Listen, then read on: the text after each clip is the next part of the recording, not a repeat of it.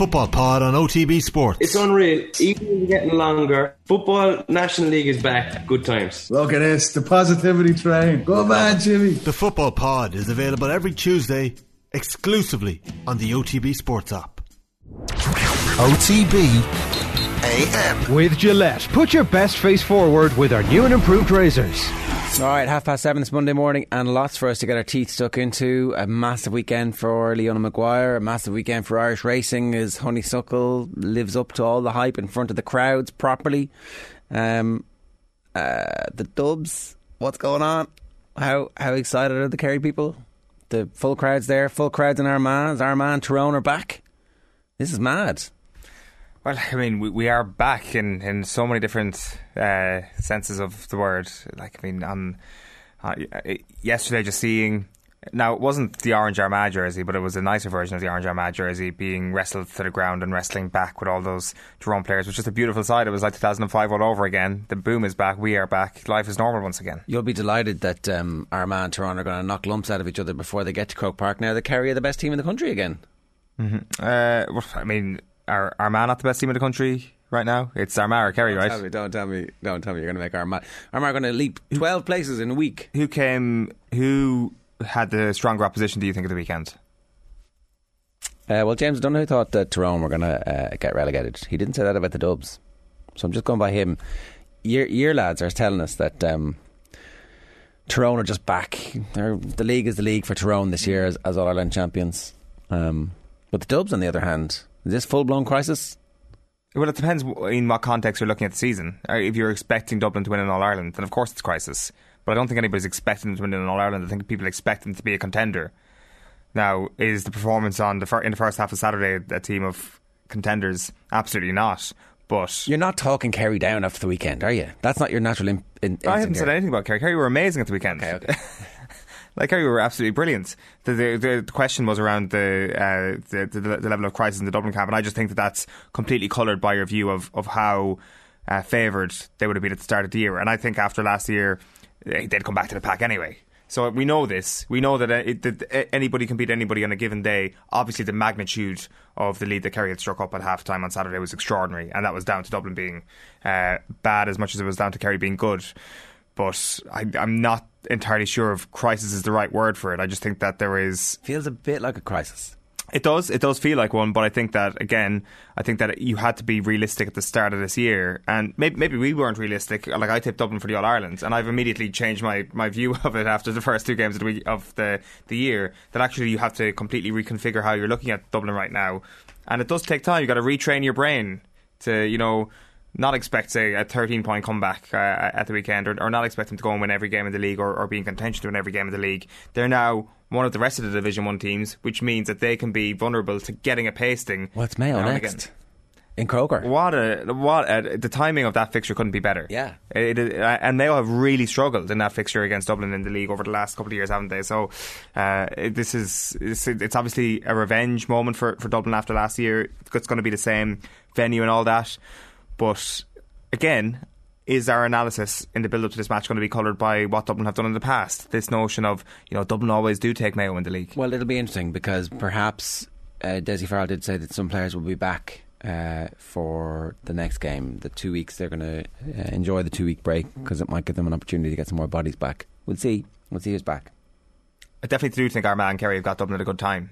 Uh, I, I, I, do think that they are the one team that will, will grow into this, and as we've seen now at this point, their bench is, is a real Achilles heel. It, they're starters. It's it's the starters that come back that are going to really make the difference for them at the moment. Uh, I know we had full house for the New Zealand game at the Aviva in November, but the city wasn't full of New Zealanders, and so uh, the fact that there were Welsh people wandering around town all weekend.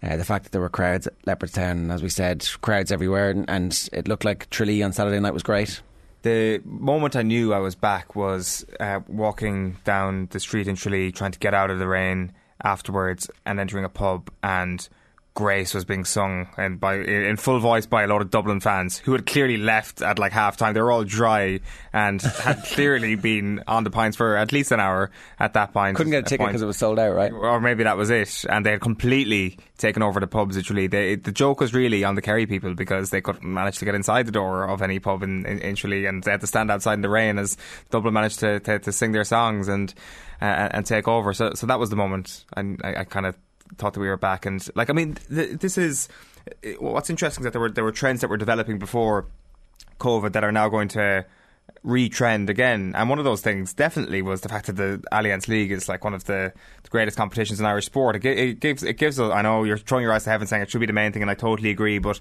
it, like it, it is.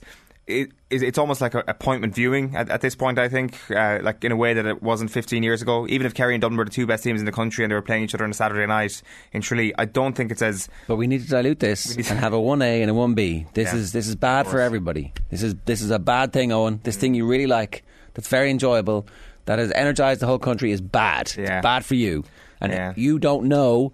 you you're not you're not educated enough to know. That this thing that you love, that you feel great about, that makes everybody think, "Wow, this is amazing." You're wrong. Yeah. You're wrong. You're, it's too good. it's too good, Eoin. Yeah. Don't get carried away with yourself. Seven thirty-six this morning. We'd love to hear from you. Were you out and about at the weekend? Did you go and see a match? Uh, what did you make of everything? Uh, we're going to get to the performance rankings in a second. Here's what's coming up between now and 10 o'clock. Uh, Declan Maguire, Leona's dad, is going to join us at 10 past 8 to talk to us about a big breakthrough win. This is like every little mark along the way that you want Leona Maguire to do. She just keeps doing and blasting through it with incredible performances. And what an ambassador, the way that she spoke afterwards, her, her social media, all that kind of stuff, just she's leaning into being one of the leaders of Irish sport at 27. Uh, Cyril Farrell's going to join us at 25 minutes past 8 to talk about the Galway hurling. We've got sports pages at 8.40. Anthony Moyles is going to talk to us about the weekend's football. Alan Quinlan about the weekend's rugby, the swashbuckling performance of Ireland absolutely annihilating Wales as we expected at 10 past 9 and uh, some Derek McGrath wisdom at half past 9 but at 7.37 a reminder OTBAM is brought to you by Gillette. Good morning. Start with Gillette put your best face forward with their new and improved razors. Who is in this week's performance rankings? Let's find out You know, that wasn't an All Ireland winning performance. Probably should have won the game based on their second half performance. Is it a step too far to say it was the performance so far of the World Cup? Maybe not. OTBAM's performance rankings with Gillette. I'm, I'm, I'm scratching my head. That performances was just lacked that intensity. Bam. Okay, the way this works is we give away a Gillette starter pack for anybody who wants to get involved in the conversation. Somebody's in red, somebody's in amber, somebody's in green. You tell us what you want. All entries are allowed. I must say, the level of smugness coming out of you this morning is disappointingly lacking. I I th- mean, I start with be- the red in the performance rankings. I should be more smug. You should be more smug. What's going to be in red in the performance rankings? Spoiler alert. It's going to be Wales rugby. Like, I mean, it is the only place to start when it comes to the bad this morning. Like, I may just move my microphone over to you at this point so that you have the floor. Oh no! Like, what just, do you want to say? I feel I feel sympathy for for. I, look, this was this was we should have done this to Wales last season, right? This was what what should have happened last year, but um, we're a little bit. We were we weren't. I don't know. Would the, would the red card have changed things if O'Mahony didn't get sent off? I mean, we came back from that stage and, and led afterwards. So I don't know. But um, like I, the other thing is, we probably should have put fifty on them. Is there a, an element there? And maybe maybe if the weather's a bit better, we put fifty on them. What about your level of satisfaction after seeing Ireland beat Wales? honestly, like, uh, really hope that we continue to play well and that there's proper strength and depth. Because when the injuries happen, what's going to happen in a World Cup quarter final? Like it's terrible, but everything has become about this: uh, how- do we beat New Zealand or France, or both? And it's interesting, just the lack of Wales in your commentary there. Like, there are people tuning in from all over Wales this morning, hoping for you to just twist the knife a little bit. You know, that sort of thing where you just want to be punched when you're down. Just that, that feeling, just to, you know, make They're, this, they're, they're this punishment. Yeah. They- that's they get their that's their kink. like, I mean, and, and, and, and that would be just, just, just give it to them when they're down. You know, that's, that's all they want this morning. And you were just, uh, you're not I feel, I feel sympathy. Okay. I, I feel sorrow. Mm-hmm. I really wish that uh, Margaret Thatcher hadn't ruined the school system. You know, all that kind of stuff. I mean, uh, they looked a shambles, all right. Like, bad, yeah. I, and I, I don't think it's fair to judge them with the level of injuries that they have. But then again, here's the thing: like, all the players who are injured will come back at some point, and the majority of them will be available for them in the big tournament next year. And so they have a load of players now who have experience, who are young, who've been through this. We have a lot of players who have the experience of winning the year out. It's like this is our Grand Slam year, right? Hmm. I'm not sure did you see the video that did the rounds on first take the morning after the Dallas Cowboys got knocked out uh, in this year's NFL. Stephen A. Smith laughing at Cowboys fans. Like we should have done the exact same thing with you and, and this morning, but it doesn't feel like you would have been up for that had we actually come to the table. Well, I mean, if you'd uh, if you'd sold it to me prior, right, I probably it's not it's not not too late, you know. I mean, we should just have read the the angry responses to our stuff from the last couple of I years. mean, it's it's not too late to go into the Wales Online article from last week and, and read there was the definitely some people on Wales Online going, you know what, I'm a little bit concerned this might be true. Well, that is the thing. Actually, there was. I wasn't sure if we were being yerred or if there was actually a real level of concern. I guess you can't really argue with the fact that their injury list was was full to the brim with Lions. Let alone uh, seasoned internationals, so it was always going to impact them a little bit. There was obviously deeper rooted issues in Welsh rugby that I guess you and, and myself had touched on last year as well. That we we kind of seen that there was uh, maybe a lack of light at the end of the tunnel, and that then kind of rears its head in a, in a lack of depth and a lack of replacements when those lines do end up getting injured. Yeah. Uh, they don't have the strength and depth they need, the identity of the provinces that they are, the provincial teams, the franchises that they have has been completely diluted. Which, you know, is interesting. You kind of need to be careful about that, right? Yeah, like, and I, I guess there is this sort of intangible that we kind of point towards with, with Wales that you know they, they, would- always be dangerous regardless of the position that they were in, and I guess that can only get you so far. Um, I agree with the second point that you made there about Ireland possibly putting up more against them because Wales were very, very bad. As in, like it was historically bad. It felt from a, from a Welsh perspective. Chances are they'll get it right and just, and and they'll go deep into the 2023 Rugby World Cup. But as of last Saturday, they were a very poor side that Ireland came up against. Yeah, and and, then, the scoreline should have been greater for for Ireland. And like, I, I do think that that. Maybe it's not something that Andy Farrell is going to be too disappointed about when he's trying to control the narrative ahead of Saturday. Yes, Antoine Dupont has come out, come out in the last 24 hours and said Ireland are favourites for the Six Nations this I, year. I think he said that at the pre-tournament. Remember at the when we were doing our pre-tournament? I think he said that at the press conference, and they, they're only putting it out now, kind of type thing. So, um, so that's his that's his line. That's the talking point. The talking point is Ireland are the favourites, but hang on a second, you just put in you're the World Player of the Year, and also you beat the All Blacks in one of the greatest games we've ever seen. Hmm. Like, France are favourites. There's no getting away from that. Yeah. And Andy Farrell did his best to put that ball back in their court as well. But I, I, I think that. Like I think that it was pretty clear for everybody to see that Ireland could and possibly should have put up a greater score, and, I- and I think that that's it's just a lovely position for Ireland to be in, where they've got a bonus point win uh, against one of their rivals, and there was still plenty to work on, and there, there, there was still this kind of realization, and maybe this is a historic, uh, historical context of this as well. There's this realization that that bad days could be around the corner again. So um, I guess maybe that informs maybe why you should be enjoying something like Saturday a little bit more. But at the same time, it kind of sounds a note of caution about maybe Ireland not being as clinical as they'll need to be. In the games against France and against England, because let's face it, England will probably be a better side come the end of this year, Six Nations, than they were on Saturday. Yeah, or or England are using this as again the same thing. It's like how are we going to find out about these players? Put them in a crisis situation. It's a crisis now. Let's see how they respond. Like this is the year where England are traditionally rubbish, Yeah, and then they reach a World Cup semi final or final. and they don't like they tend to like not help themselves at like at times like this. I mean, like taking off Marcus Smith in hindsight was a was a bad call by Eddie Jones. I think it's fair to say He's getting Like, slaughtered for it in the, in the newspapers today. Yeah, yeah, the Harlequins coach has come out calling it a premeditated move. Yeah, he said he said the word premeditated like three times in eight seconds. So it was like I, I'm going to say this, and I'm going to make sure you all get it, and then it becomes the headlines too.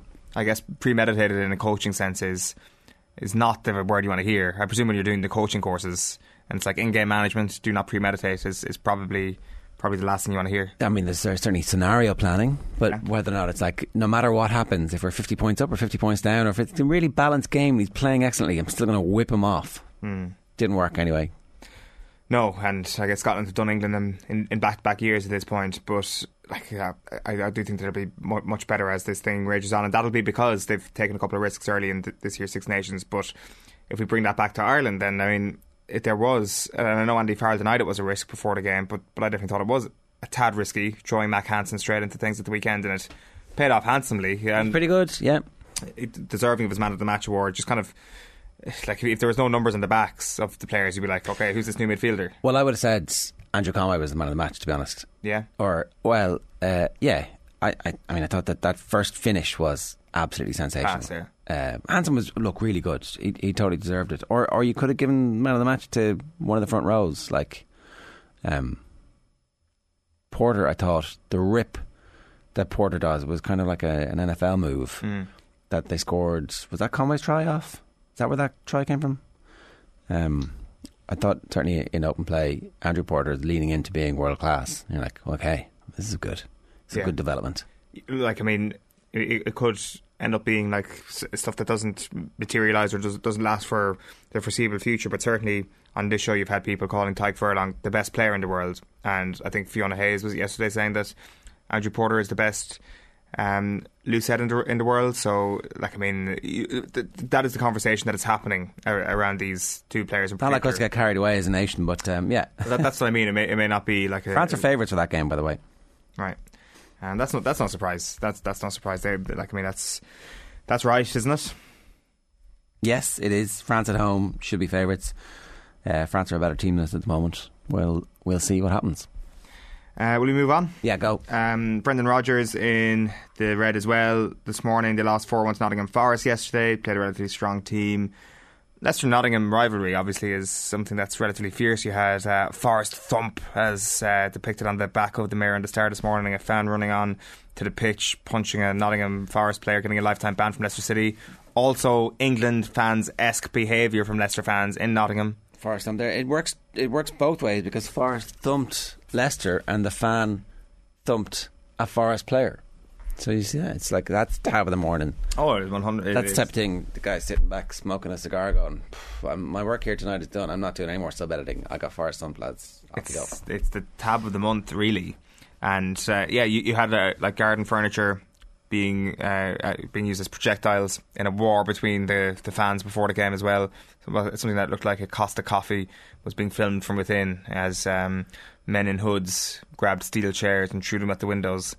Um, which was kind of reminiscent of Marseille in 2016 or something like Yeah, that. or or was it Man United Le- Leeds last year? Yeah, yeah. So uh, that is something that definitely happened. But uh, on the pitch, then Leicester City were were bad, very very bad. They had more possession, but they didn't create anything. Nottingham Forest created more chances, were more incisive. Brendan Rodgers apologised afterwards.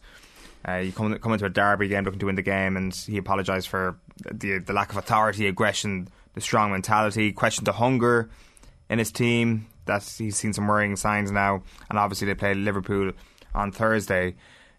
And I mean, can a manager stock fall and disappear eh, so quickly, just like that? Or, or does he have enough credit in the bank for what he did over the last couple of seasons? Not to get City? the Man United job or to be talked about any of those jobs at the moment. He he was he was right there for one of those jobs, and then it disappeared. A puff of smoke. I would say that that puff of smoke probably came through when the they go through his Wikipedia and realise that he is a former Liverpool manager. And given what happened to Rafa Benitez at Everton, I would say that position is just hardened at Manchester United, where they're like, this can actually turn sour pretty quickly. It, the, the question I would have around uh, Brendan Rodgers now is. Will he regret snubbing or Newcastle United earlier in the season? Oh, is, yeah. is there a world where in 12 Yeah. months' time Newcastle are ahead of Leicester City in the Premier League? Oh yeah, absolutely. Well, with the money they have, absolutely. You would you would maybe it doesn't happen straight away. Maybe they've got the wrong manager, but it's not. I mean, it's certainly on the table, right? Mm. Yeah, I mean, they're they're tenth at the moment. Yeah.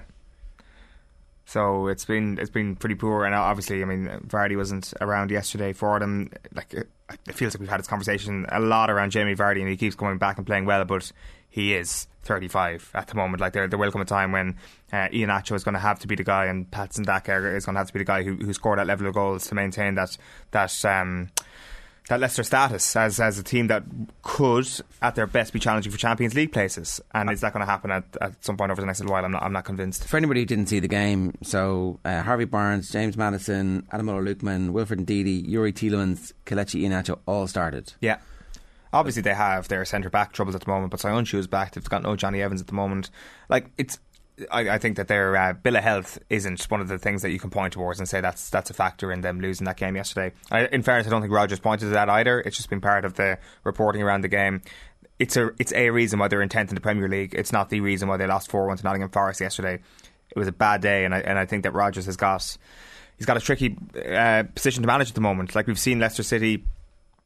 Again, this was, I, guess, a, a, previous time, but they have been ruthless in the past with their managers. Obviously, with Ranieri getting sacked the season after he brought them uh, to the greatest story in in the history of the Premier League. Uh, so, I'm, I'm, not for one second suggesting that anything like that's going to happen to Rodgers anytime soon, because he seems to have a phenomenal relationship with the ownership of that club, and he will have a lot of credit in the bank from snubbing Newcastle earlier in the in the season but things can change very, very quickly in football, and it does feel that the, the stock of Rodgers has unfortunately dipped over the last little while. Because I think if you looked at it in football and football only terms, he would have been a, a good Manchester United manager. I accept that a former Liverpool boss is probably not going to fit the bill at the club. Uh, if we move on then to the Amber this morning, uh, we've got GA officiating in here. I put this in Amber. I think a lot of people maybe think the, ref- the refereeing was was shocking over the course of the weekend. We'll get to Armagh Tyrone in a moment. But of course, there was uh, a very bad decision made in the Kerry Dublin game on Saturday night where Niall Scully just is, is sent off for mistaken identity with a black card, who's in bin for mistaken identity. Was the goal legit? Should it have stood? I think there's an argument to be made that it possibly could have. I think that, uh, like. So just explain exactly what happened. Give the give us the sequence of events. Like okay, so I can't I can't remember which Kerry player gets fouled to be honest, but there was like a it feels like it looks as if he's dragged to the ground right in front of uh, the goals, and uh, the ball is played out to the wing, and uh, it's chipped in. Shane Murphy seems to lose uh, sight of the ball, hops off his head and into the back of the net. It would have been an own goal, and then the goal is given. The green flag is waved. The ref chats to the umpires, and then after a period of consultation, he deems that the felling of the Kerry player in front of the goal would result in a black card. Gives it to the wrong man, gives it to Niall Scully instead. But on top of that, he also rules out the goal. I do think that there is um, a loophole in the rule book where it says that after consultation with your linesman or with, with your umpires, that you can bring the play back and that the, the, the score shouldn't be given. So there is a legitimate rule for that. But I, I, like I didn't see a clear enough picture of the foul, but it did feel at the time when it was happening. I was like, this goal is going to stand. It was just kind of a home crowd thing where it was like, oh, that's a disgrace, ref, and all that. So I don't know. I think Dublin could feel a little bit aggrieved. Well, I mean, if there's a foul in the build-up, there's a foul in the build-up. Yeah, I'm not. Yeah, um, I'm not entirely convinced though. Like, if if if Dean Rock's shot had been kicked wide, would it have been a goal kick, a kick out, or would it have been uh, a free for the foul? Should have been a free for the foul because the foul happened. Yeah, but I think that if the ball had gone wide, I think that it would have been a goal kick. Well, then that's bad. That's yeah, a mistake. I, I, do think it was reactionary to the fact that the ball hit the back of the net. Anyway, it's like getting bogged down in, in uh, chats around referees. I, th- I, thought that, like, in the Tip Laois game, there was a case of uh, mistaken identity in the hurling, and they managed to fix that. The, the, referee realised what had been done wrong, and, and they managed to change the identity of the player who'd been uh, shown the line. And then in uh, Waterford Dublin, I think we had a game that illustrated the best of the black card in hurling, where you had the Dublin keeper get sent off for 10 minutes after a cynical foul and a penalty that was ultimately scored. If you're the Dublin goalkeeper, you're thinking to yourself, I have to do this. And if you're the Waterford attacker, you're like, okay, that's my reward for that foul. It, it kind of is the perfect balance, and, and, and it's not encouraging any cynicism, but you realise what you're going to do if you make the cynical foul. There's also the situation where they, they bring on Nolan to come into to goals, so you're essentially using two substitutes in that moment to take off one of your players and then bring back your keeper back on when when you when the sin bin is over. Um, so or, or you just leave the keeper on as as the case may be. But so that that's another little interesting quirk in it. But that that's that's just kind of the the the, the, the subplots of the officiating weekend. The big thing, obviously, was yesterday in, in the athletic grounds. Uh, David Gough sending off five players in one fell swoop in uh, in a, a remarkable uh, moment of refereeing. It's it's hard to know no, the, the thing is, by the letter of the law, it seemed that it, were, it was the wrong decisions, wasn't it? Because I didn't see any strikes, I didn't see any, uh, I didn't see a whole, I didn't see five red card offences. Wow. In, in, the moment, yes, it was unsightly. And Are there was you allowed to wrestle people like? You're not allowed, but you're not sent off for it. Uh, but if there's no, if it's done with extreme malice, mm. like, what, what, how do you define extreme malice? Like uh, dangerous violence. play, violent conduct. What's what's the GA equivalent of violent conduct? Yeah, like there was, yeah, it, it definitely. Like I mean, it was quite fitting because all these Armagh players, in particular, at the moment, looked like UFC middleweights, and it, it did feel that, that this is what we were seeing on the, the side of the pitch yesterday. Uh, it, there was there was something kind of fitting about it all, but I did, did feel that If he'd sent four off on both sides, would that have been more more correct?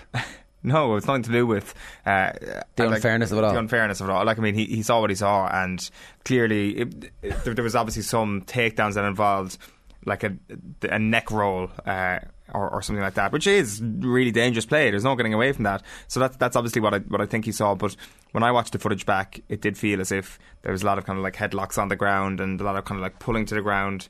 None of which would constitute red card offences. Maybe we should make them red card offences. Uh, there's a Twitter account, uh, unofficial GA. Some firmly believe headlock and chokeholds are part of the game. It'll be a sad day when it goes wrong, but some are okay with that too. Um, there is there is definitely an acceptance that you're allowed to get somebody in a chokehold. That Yeah. that's fine. Yeah, you can you can you can grab somebody by the neck and yank it around. Like, um, are people unaware that the neck is not a very secure thing? It's not like your arm, where, and if you break it, it doesn't doesn't really fix. Is it? Is it? But it seems to be grand. Like it, it literally It's, is. uh, I've never seen some. It's the manly thing to do is to wrestle somebody by the neck. Yeah, I haven't I haven't seen too many people sent off for it. In a sense, David Gough took the law into his own hands yesterday, and the outcome may be a positive one. That if players are thinking to themselves, "Well, there's a serious chance of me being red carded for this," what are they going to do? They're going to stop doing it. So Sure, what'll happen is the red cards will all be rescinded, and, and we'll go back to being able to do whatever you want. But then, then in a brawl like this will happen. Well, no, I was going to say the brawl like this will happen earlier in the game. They tend to break out later in the game. You obviously have the situation of players pulling their opposite man down and getting him into a headlock late in the game to delay the play, and you're going to take the red card at that point potentially. And what about the, the, the mini brawl in the wasn't uh, was more handbags or was there something similar in the Dublin Kerry? Um, I so I need to kind of watch that full thing back. It felt like it wasn't overly significant, but, what- but like I mean, it, I I would maybe guess that Kerry could have started that one. I did feel that there was something about Kerry on Saturday night where they were willing to, start a fight, and it was interesting because I think uh, like that John Fogarty piece in the Examiner last week about Kerry not being not having enough badness to win in All Ireland. I think was definitely true. I'm not sure were they reading the piece, have have they been working on it, but definitely at the start of the the second half. Uh, Dan Donahue, the, the new player they've got in this year who's been outstanding, uh, was marking Dean Rock, and he goes straight over to Dean Rock before the whistle is blown and just starts shoving him, just take, takes the fight to him straight away. Dean Rock is bigger than him, stronger than him, shoves him back, and he sends him 10 yards backwards. But Dan Donahue keeps shoving him, keeps annoying him, keeps pestering him. The sort of stuff that if Armara Tyrone were doing to your team, you'd be really annoyed with the Armara Tyrone player doing that. Again, it's a tiny sample size, but, But, the, hopefully but that's. the crowd in Tralee were like, yeah, you're sucking him. You're There, wa- there wasn't actually. It was just kind of in the corner that I was kind of watching it. I was like, that, I mean, fair play to you, Dan Donahue. You're you're half his size and you're doing that. I'm- So the violence is great when it's your team Yeah. perpetrating it. Everybody else can get a red card, please. Uh, somebody slid into our DMs to say, safe to say the GAA are in the red tomorrow. The cash cow of Dublin fitting Croker looks less and less likely this year. And then the scenes at the Tyrone match. Dubs in the red, obviously, too. Green for Ireland Rugby and Leona Maguire. Orange for the FA Cup. Um, I think that the Dublin supporters are more likely to go to more Dublin matches because there's a chance they're going to get beaten. you reckon? I think, yeah, I do. I, I- like if you think back when they were getting eighty thousand at the Leinster Yeah. final, Yeah, true. It was because they thought that there was a chance they were going to be beaten. It wasn't because they were um, certain of victory. So we'll see. Yeah, that's that's good. Yeah, that, that Maybe is, the Dubs fans are completely fair weather, but I, I actually expect there to be a much bigger crowd at the Mayo game than there would have been. Maybe they do. I think you're underestimating how much they hate Mayo. Like uh, for a team that have beaten. Well, twenty two thousand is, is what you would expect, right? Because that's kind of it's hovers between eighteen and twenty two thousand is the Yeah. official. So I think it, I think it's going to be more. Yeah, yeah, no. People are going to be like, "Oh, let's go and see what happens." And there's fair weather fans in every county as well. Like I mean, once teams are winning six in a row, there's obviously going to be a whole cohort of people who want to hop on the bandwagon. Once you get to the quarterfinals and semi-finals, it's, it's only natural, and those people will still be there this year if they get that far. Um, we should move on to well, like I mean, sorry, just to, to mention on that, like I mean, Tyrone Armagh being back as a rivalry is one of the great stories of the last little while. Football needs it. It'll be like 2005 all over again potentially this year, and it will be an absolute travesty if we don't get Tyrone Armagh in the championship at some point this year. Uh, there's a strong argument to be made that, that, that they are the two best teams in Ulster, so it should happen. but Donegal and Monaghan and Derry will all have uh, something to say about that. We've got to fly through these because we're really late. But Shane says David Gough's performance deserves a mention in the rankings. Yeah, but where do you put him? Do you put him in green or do you put him in red? I think it depends on what you think is the right thing to do. Good morning, lads. Imagine now if the All Ireland was tied to the league positions and bottom two wouldn't qualify. Says Shifty lad, the championship would be on, baby. Imagine, imagine every single match from this point forward would be like an absolute. It would be dynamite. But no, we Yeah. can't have it. David Gough, David Gough should be in both red and green. Red because it was a mad decision, but also green because it was a mad decision, says Brian Dillon. Lads, the Irish team had less caps than the Welsh, so while they had injuries, ours was younger, which is just as exciting. Although, agree, we do need to develop some areas such as halfback depth, says Matthew Rye. And Eddie Jones deserves to be in the red. Marcus Smith, with a Johnny Sexton performance, hauled off when England needed him most. That's the thing. Like, do you think maybe, do you think maybe somewhere deep in the dark recesses of Eddie Jones' mind, he's like, nah, this is too good. This is too good. It's too soon. It's too soon. He checked his Putting, putting down too much tape. Exactly. We're a year. You're a year too early, Marcus. Ah, uh, we we can, we know what you can do, George Ford. Off you go. Go on, go on. Slaps him on the arse and it's like, oh, we lost. It. We lose to Scotland. Second time in a row since the first time this happened since the eighties. This is a disaster. Yeah, I get, get your money on England for the 2023 Six Nations and to make a 2023 World Cup final. I think. If we move on to the green this morning, a couple of things here. Firstly, just to quickly mention Sadio Mane, who has to go into the green this morning, uh, won the African Africa Cup of Nations for Senegal last night, scores a winning penalty, missed a penalty in normal time, and it was one of the worst finals in a major tournament you're ever likely to see. Egypt have completely shithoused their way through the entire tournament, and it was a win for football that they were beaten in the final. The ball was in play for 40 minutes and 26 seconds in normal time, which is uh, not very good. Uh, to put that into uh, a bit of context for you, uh, they kind of uh, they left the pitch at the end as well before Senegal represented their medals, just to truly fit out the bill of being villains, and then to, to cap it all off as well. Um, Mo Salah doesn't even get the opportunity to take a penalty. Uh, leaves him as number five on the, the list, the same as Cristiano Ronaldo against Spain in Euro 2012. After Portugal had done a great job of nullifying Spain for 120 minutes, they leave their best player as taker number five. Now, the thing is, Senegal also left their best player to taker number five, and the story went totally in his favour, where he emphatically uh, dispatched to the back of the net, and it was a great penalty this time. Uh, it- the penalty he missed in normal time was interesting because Salah tells his goalkeeper which way to dive. He's obviously been watching Mane take penalties in Liverpool training, and uh, like Judas kissing Jesus on the cheek, tells his goalkeeper which way to go. Yeah, I, I would have put Honeysuckle in the green this week. This is the Daily Telegraph, right? So, you know, we, we know the Telegraph, long time supporter of Ireland generally in all things, everything, you know, like a big Irish. They love they love Ireland, the Telegraph. Uh, t- two pages. One page is Leona Maguire, and the other page is Honeysuckle and uh, Rachel Blackmore. That's like a double page spread of Irish women's success.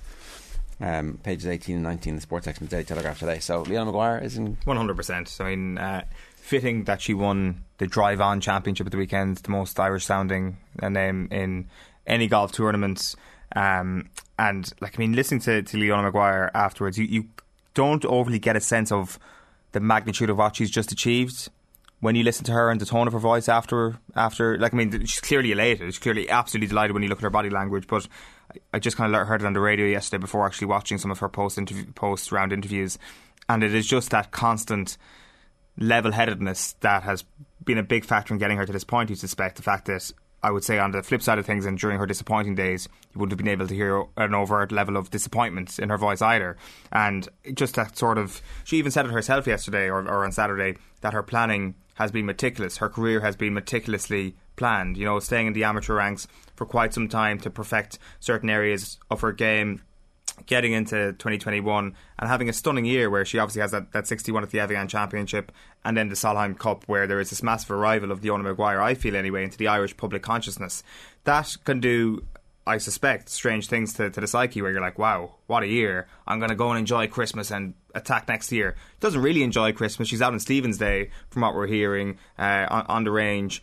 And morning, noon, and night, she, she is out there on, on the practice greens bringing a level of work that her coach Shane O'Grady has compared to Pádraig Harrington over the last little while. And Pádraig Harrington, his big thing was, I know I'm not as talented as as all the other players on, on tour or some of the other players on tour, but I'm going to work my ass off and work harder than them, and that's going to lead me to, to the promised land. And that's exactly what Leona Maguire has done as well. She's going to win a major at some point over the next little while. A fantastic story that that uh, she got her first win because she said herself that was the one thing that was missing from her 2021. All right, uh, we're going to talk more about Leona Maguire in just a moment, but that is this week's performance rankings. OTBAM's performance rankings with Gillette. OTB AM. It's incredible to, to be the first Irish person and to show that it is possible for from a girl from a, a small little town in Ireland to to be able to compete against the best players in the world and be able to win on the LPGA. All right, I'm delighted to say Declan Maguire is with us this morning. Declan, how are you getting on? Great, Tommy. Good uh, morning to you too. It, it's Jaron Eoin here as well. Um, can I can I bring you back to um, after the Solheim Cup? We, we we chatted after that, and your level of excitement at that stage was huge, and the whole country's was as well. Eoin's just made the point that that was kind of a, a coming out party. Uh, just to that level where now people are going to be following every step of the way. There was just a natural kind of expectation that a win is going to come, but at the same time, the psychology behind that and the ability to maybe just rest on your laurels is something that most sports people are going to have to, to battle. Pardon me. It didn't seem like that was ever. There was no sense of that at any stage from Leona that she was going to rest on her laurels. That this was this was her time to kick on. No, definitely not. You know what I mean. Um, so you know the, the marathon runner there that would uh, world record holder. His view is, you know, uh, if you climb to one branch, then you reach for the next one. And I think Leona has the same philosophy. It's you know, she raised that hand at the end. It's you know, it might be the, the first win, but Leona's already looking to the, you know to to get another win behind that to back it up. Um, she's not going to rest on the laurels. Uh, she, she, she will celebrate. She'll enjoy herself, but uh, she wants now to you know to back that up and and get back into you when she gets home next week She'll be back with Shane, back with Joe, uh, back with the whole team around in the Sports Institute, and she'll be looking to get to the next the next level, next next branch of the tree. The other aspect, so there's there's two parts to that. One is just the, the competitive drive and the ability then to deliver on the competitive drive and the ambition, and and it's all being perfectly managed. But the other side is the personality where she's clearly embracing the fact that she is a leader. She's she's conscious of the fact that there are young girls all over Ireland and young boys all over Ireland watching somebody from small town in Ireland succeed. Even the, the tweet last night about uh, can see, can be, like that whole movement is something that she's been very happy to be part of, which we don't often see from, from sports people. They're not conscious of the fact that they're role models, or they try and keep it at bay because they don't want the responsibility of it. She's definitely leaning into that. Yeah, no, she, she's comfortable with that because she knows herself, you know. Uh, she got a lot of help along the way you know, back to the, I remember the time that Darren Clarke put a lot of time into the Darren Clarke Foundation and he brought them up on weekends, you know I mean? Lisa and ourselves, uh, Oran got to them as well, where they got up for a weekend, all good golfers, uh, you know, anybody that maybe had won some tournaments or were doing well at, at junior golf. Darren brought them up for a weekend. They were treated like pros for the weekend, got the latest equipment and, uh, you know, putters, wages, whatever. And I think Leona's led on from that. She's given, she hopes to be, you know, giving something back and encourage, you know, because that's what it's all about is developing the game, encouraging other young golfers or young people to, to get an interest in sport and particularly girls because, you know, and especially in the teenage years, you know, it tends to maybe more girls t- tend to drop out, you know, whereas Leona's view is, you know, keep playing. You know, couldn't be doing anything better than to be out in a golf course, or if you're into running, being out in the running track, or ladies football, or whatever it might be. And if she anything she can do to, to help that, she will she will do that. It's great that she's using her her platform at the same time as being successful. That she can juggle these responsibilities. Because again, we keep hearing from the sports people, "Oh, look, I'm in my bubble. I don't really want to get involved. I don't want to talk about anything beyond the next game." But actually, Leona's like, "I've got an opportunity here. Get out, get out and play. Like, dream big." That's it. And, you know, it's a case of, you know, if you don't dream big, you're never going to get there. You know, um, you have a certain amount of talent, you know, as that Bill Belichick used to say, you know, talent sets the floor, character sets the ceiling, you know what I mean? And, and Leona, you know, there's probably a lot more talented golfers have been around than Leona, but Leona, when she, you know, I think she lacks in talent, she'd make up in character because she will give it every last drop she has, you know, to to achieve what she wants to achieve. And she she is very driven. She's very focused. Uh, she'll leave no stone unturned. She she'll take the advice that's going. You know what I mean? And she's got a lot of good advice. Um, you know, she had a but an hour phone call over the Christmas there, Zoom call with Paul McGinley, and he's been a great mentor to her now over the last number of years since she turned pro, uh, as, as she was turning pro. And it's people like that that has given to her, and likewise she then, you know, has no issue with giving back to to other people and encouraging other people to to you know to you know maybe someday you know match her and even be better than her. What is it about the message that someone like Paul McGinley gives to Leona last Christmas? Is it, is there a certain aspect that she worked on in between 2021 and 2022? It's I, I think the biggest message you know that the Paul put across to her, you know, is there's no magic formula. It's it's it's simple things done well. You know, small. If you're making changes, small changes. Don't change anything. Don't be too drastic with anything. You know, look for the small areas that you can improve, not for the massive changes where you're going to you know, get the latest thing that's on on you know the new coaching thing that's out there. You know, no stick with what you know and stick what you you do well, and you know improve your improve your strengths and, and look at your weaknesses and, and not focus too much on weaknesses, but you know improve every aspect of your game. You know where you can get small changes and not be thinking that you're going to get massive changes. Like there's no point Leona thinking she's going to go out in the golf course and outdrive Nelly Korda you know, today or tomorrow. That's not going to happen. So it's it's a slow process, and you focus. And I think that's what she's done. And I think you maybe heard her there at the weekend talking about the time she's put in there lately on, on wedges and that, and it's paying off. You know, where she, it like uh, Richard Bland there. You know, we were talking about that last weekend and how well he had done in that tournament. You know, he I think in the in the last nine holes, you know, he looked out of contention in, in that event that that um, he ended up in the playoff that Viktor Hovland won, and he had to get up and down three times for par, which he did. And then on the seventeenth, you know, they were all sort of driving the seventeenth. He he laid up, wedged it in, hold the birdie, and he did again the same same on the eighteenth, where he, he laid up and then went for his third shot and ended up birdieing to go into the playoff. So it's it's playing to your strengths really, and that's what what Paul McGinley you know stressed to her: play to your strengths, Leona. You know, know what you're good at, and focus on that and then try to improve in, in small graduation as you go along. Uh, the other thing is that um, there's been pressure, I suspect, in, in being so well known at the forefront of the women's game in Ireland. But every step of the way, she's been able to deliver. Does she feel that pressure? Does she get inspired by that pressure? Is does it not exist? Uh, what's that relationship like?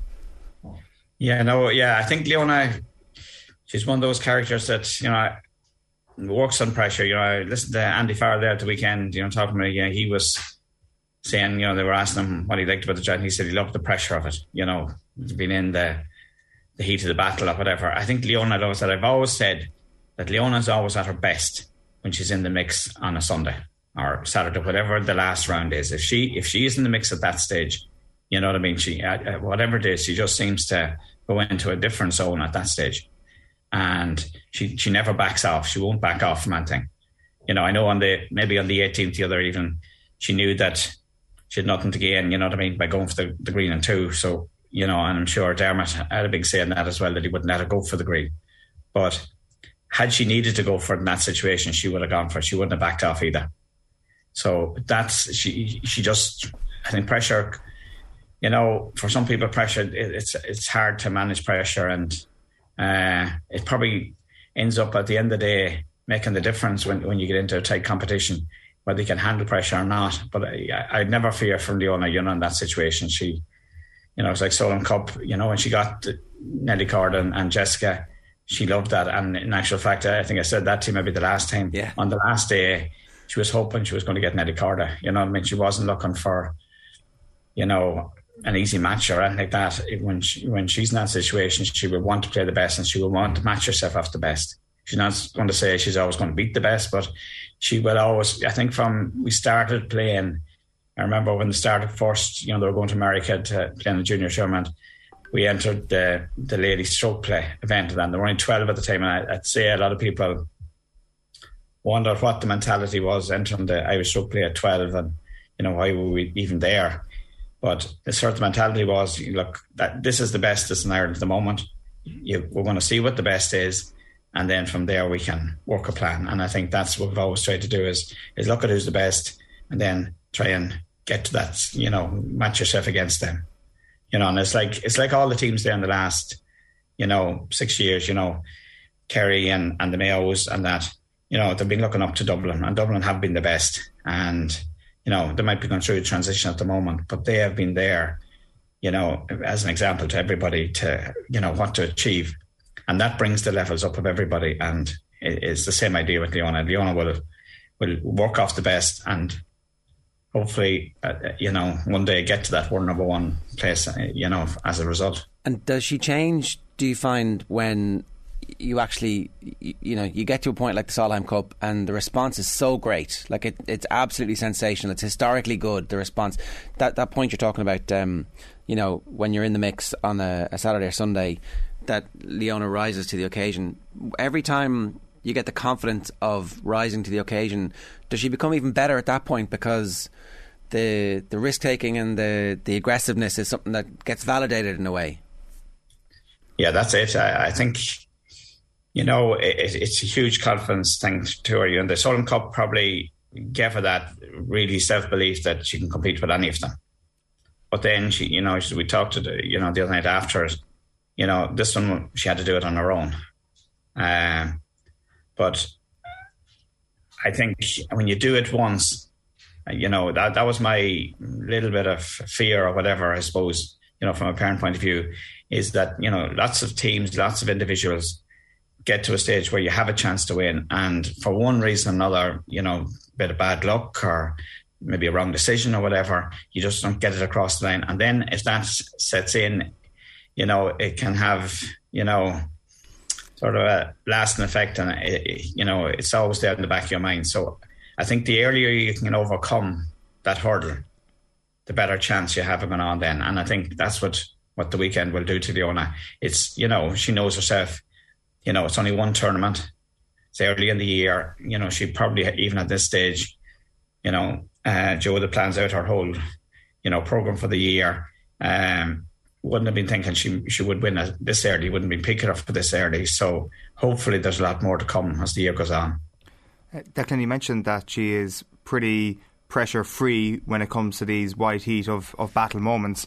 What about yourself and, and the family? Was it a pressure free moment for you watching the conclusion on Saturday night? Yeah, yeah no, I, will be honest, lads, I don't. I'm not a great fan of watching when the honest playing. uh, I prefer Breda watches everything, and as I, you know, I'd be sort of maybe thinking what could go wrong or what what mightn't happen. You know what I mean? And uh, I prefer to kind of either watch at the end or, or rewatch the whole thing afterwards and then chat to her about it. Then I'm I'm I, don't really enjoy the watching of it, to be honest. Well, you're you're going to need some help with that, I suspect, because yeah. you've got like a long future ahead of you of watching Leona yeah. be in contention. So, so I don't know. Do you need uh, a few sessions with a sports psychologist yourself? that, that's it. but uh, no, in sports psychology, in, in fairness, you know, Leona, she had a chat with Caroline Currid over the Christmas too, and and you know, Caroline, I think I told her, you know, look, I'm very impressed what you're doing, and I think you're you're in a good place, and you're in a place to win. So that reassurance from someone like Karen Currid that has been up there with top teams, you know, them and top uh, athletes. I think that gave her an extra boost of confidence as well, knowing that look, I don't need to do anything different. I just need to stick to what I believe, stick to what I'm doing, stick to my practice routines. And, and as you said yourself over Christmas, you know, I've never seen her work as hard as she did over Christmas this year. You know, when people were home and, you know, that's Leona. She, you know, she want, likes to be in her own bed and likes to be in her own, you know, surroundings or whatever. But, um, and everybody else probably was watching, you know, Christmas movies and, you know, on good diet or whatever, you know what I mean? Uh, Leona was really, really focused this Christmas. Uh, probably the most I've ever seen her. Her, herself and her sister have become a great team as well. I, you know, I know you guys obviously weren't out there, but like it's great that there is a family member on the ground keeping an eyes and ears open and just making sure everything's okay.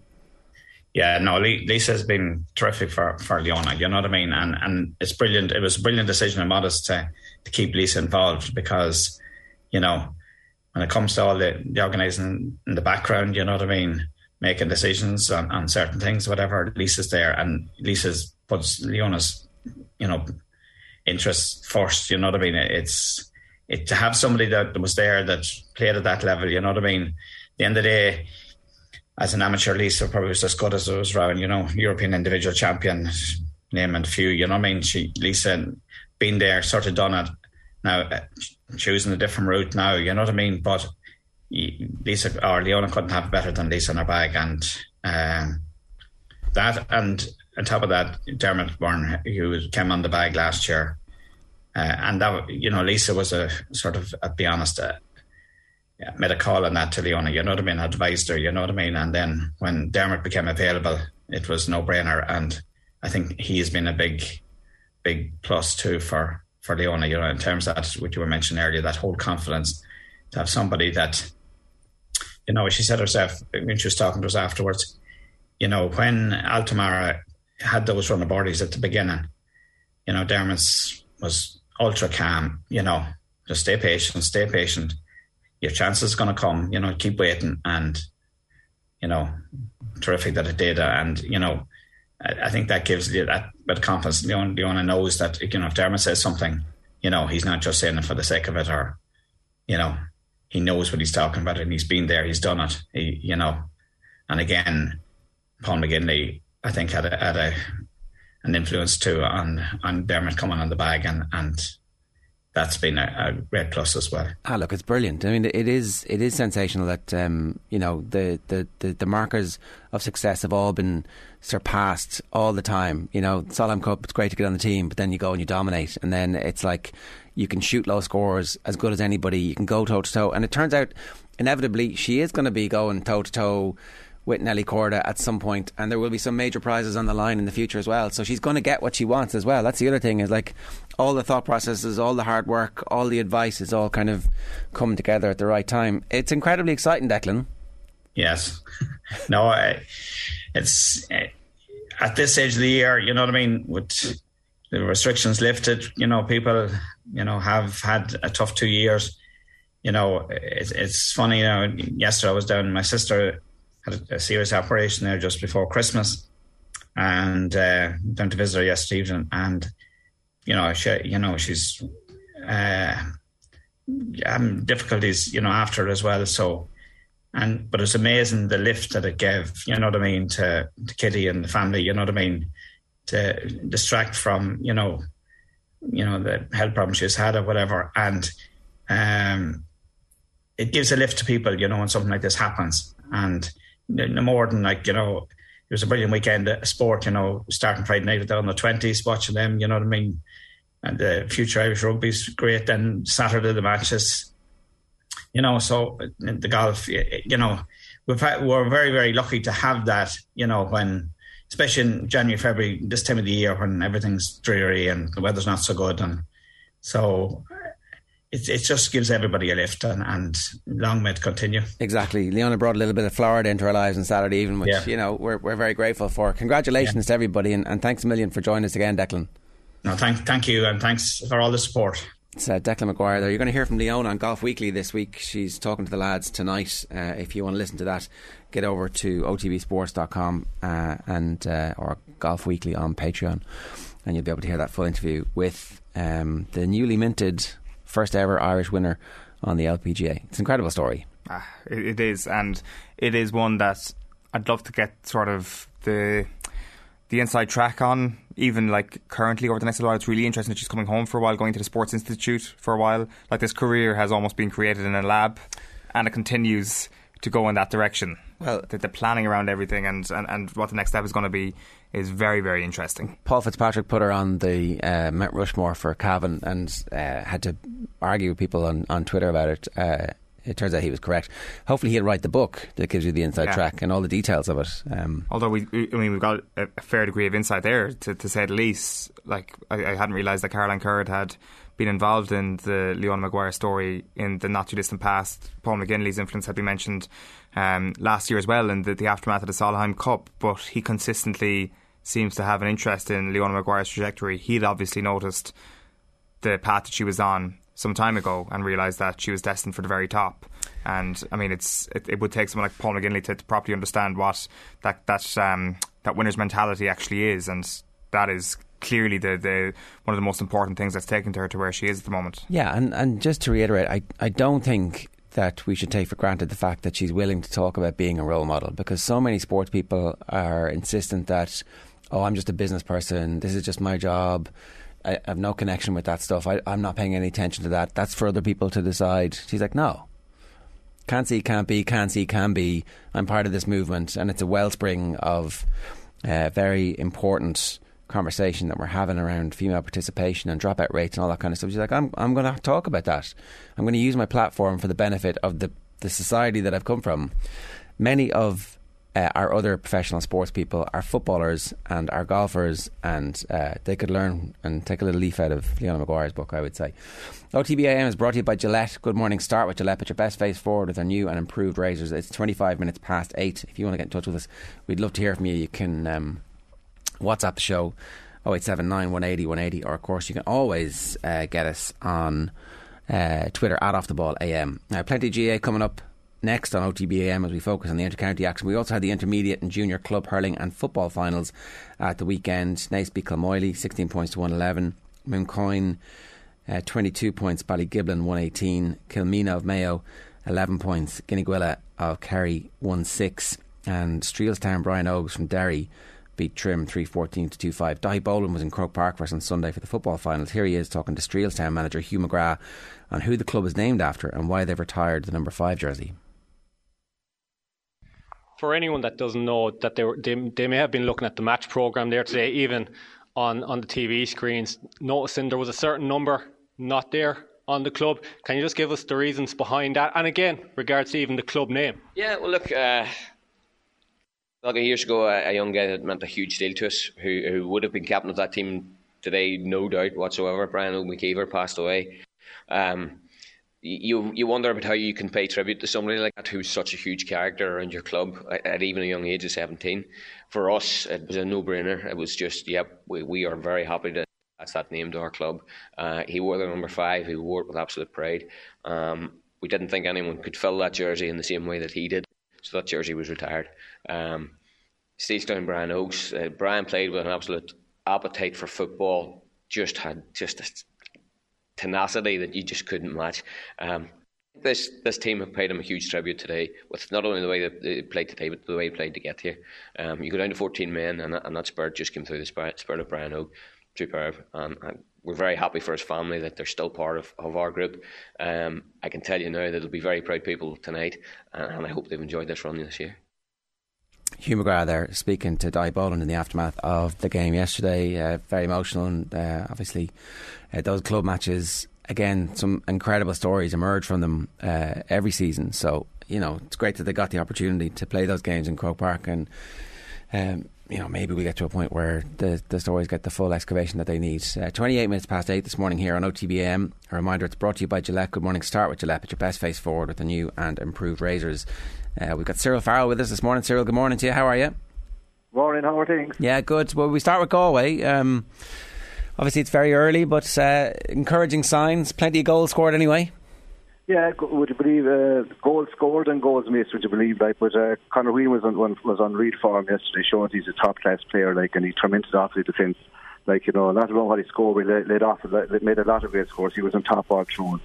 Uh, it was good to see the likes of Daithí Burke back full back again, and Gearóid McInerney kind of got a wonder goal, travel from half back, line the whole way up, and everyone thought he was going to pass. And I said to fair, the Offaly defence to two, and it, it, it, seemed to open up like like an ocean. He kept going and just kind of you know a lovely little flick into the net. But overall, God will be happy. Now look, Offaly aren't at that level yet. To be fair, they've skipped you know, they kind of skipped the league here, so like, uh, uh kind of, a, they're they're playing above what what they should be playing, you know, and they're probably going to get a lot of beatings on the way. So it's important that they kind of keep their shape and keep positive. It's hard enough to take these beatings every weekend.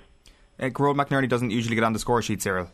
No, no, no. He got a goal in the point actually, and it's very funny. You know, the young lads at the match every time he got the ball after that were saying, "Go on your own, go on your own." They wanted more excitement, but usually won't. But the half backs were attacking like they were well on top. Joseph Cooney was midfield again with a new guy, uh, Ronan, Ronan uh, Glennon with, with. They, they played quite well. You know, they'll be happy enough, but like they'll, they'll find out better where they are next weekend against Limerick. You mentioned the influence of, of Conor Whelan there. I mean, it does feel that uh, maybe some of the noise around him has, has cooled a little bit just because all the noise has been directed towards Limerick over the last little while. He's still like like an unbelievably young man and has shown great class over the last couple of seasons despite Limerick's success. Where is Conor Whelan? Where does he rank in terms of inside forwards playing the game at the moment, Cyril? Uh, I suppose at the moment, I, I think he's one of the best. He's very strong, very, very good to get his own ball. He's not a type like you could have ball past him, but he's had to win his own ball high or low, and like he's very aggressive, very kind of low trajectory down near the ground. Now he's a strong guy, but very, very strong down near the ground. Great to get possession, and get impossible angle scores. At times he takes them impossible shots. So when they go over, everyone is happy. You know, if they don't go over, of course, everyone's kind of giving out saying what's he trying. But like he has that ability. Yeah, he's as good as anyone around on the inside line at the moment, and maybe stronger than most. And uh, for Shefflin, obviously, he's going to be a key player. Uh, you, you, know, you you need to build a, a, style of play that gets the most out of the available talent. It's very early, uh, you know. Again, as you said, we've got to take this the fact that Offaly have, have skipped the league, as you said. What what what are the patterns of play that are emerging? Because it does sound like he's kind of the prototype Kilkenny forward that Shefflin will will look for. Yeah, well, like I'd say, Shefflin is trying to get kind of. He's, he's you can see that he's trying to build up the middle for a start. All big men you know, yesterday he had Dahi Burke full back and he had Garrod McInerney kind of centre back, wing back. Because they are now they're to move around so much. Midfield, uh, you know, you had Joseph Cooney and Ronan, uh, you know, the young young.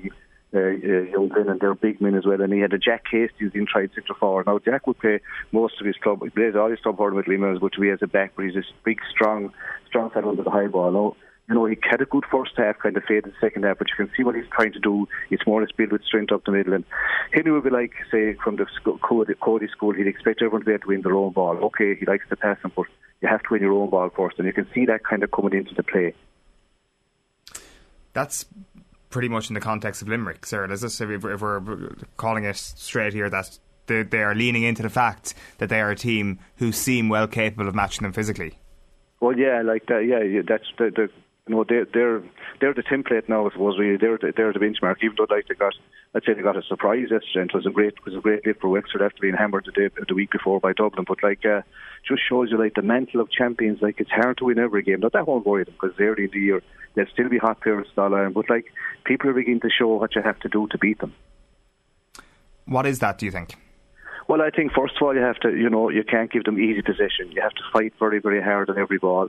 You, you have to crowd the middle really, like, and when they have the ball, you don't have to dive in. You have to kind of cover cover their runs. Everyone has to cover their run. Like, if there's a wing forward going up the pitch, like say the corner forward has to go his man. Everyone kind of, it's all defence once they're on the ball because if you give them space, they're very good at kind of these flick passes, 20 or 40 yards, like when they've ever moving. And, you know, that's the one thing that Wexford did just, they made it a battle. Now, anyone that goes down to, to, to, to Wexford Park, uh, it's going to be a battle anyway, because the more than Pearse Stadium, there's always a breeze in the place, like, and, uh, they're very used to down there. Like so, like it was a great, you know, yesterday it was a great day for them. It was a kind of no, it was a wake up call probably to, to Limerick, and it won't make it any easier for Galway going up next Saturday night to Limerick because like now Wexford or Limerick will be kind of saying, no, forward, we have to get our act together.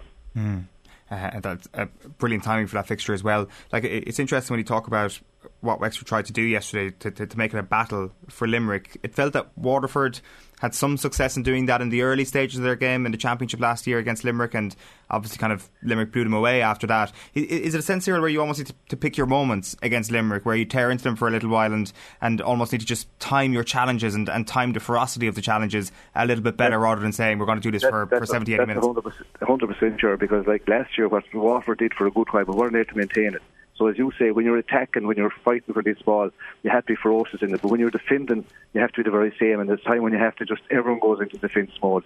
And Water are getting, you know, they're a bit like uh, bit like Limerick that way. They're they're developing on the whole time. But the big thing yesterday for for Wexford is the likes of Paddy Foley back on the on the pitch again. A big influence in Wexford. Matt O'Hanlon. They had great games at the back. Now the goal was maybe fortuitous enough, but it was a good one. Young Dwyer kept going. Okay, he scrambled a good few yards, but like got a shot in, you don't usually get away with the shot. Like that Limerick full back is still very, very good. Like they, they didn't let anyone down yet, but definitely it was a kind of a day. Matt O'Hanlon, Paddy Foley, these guys really stood. They're strong men and they stood up to the they stood up to the mark and they relished that kind of a challenge. Limerick, if you think back to last year, they had a narky enough league. They were getting in scraps, they were getting in fights, they were losing games, they were winning close games.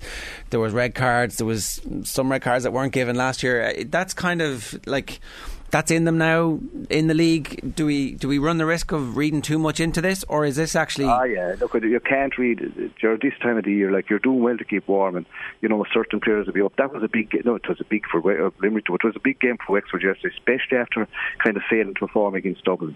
Like uh, you know, Darragh Egan, the new manager, and he wouldn't whatever we beaten. He, his performance, like the lack of fight uh, the day against Dublin, I'd say was alarming to him, and he made sure that that was that definitely was going to happen yesterday, no matter what else happened. That were going to kind of you know die with their with their with their with their hearts you know kind of pump, and they were going to pump it into everything.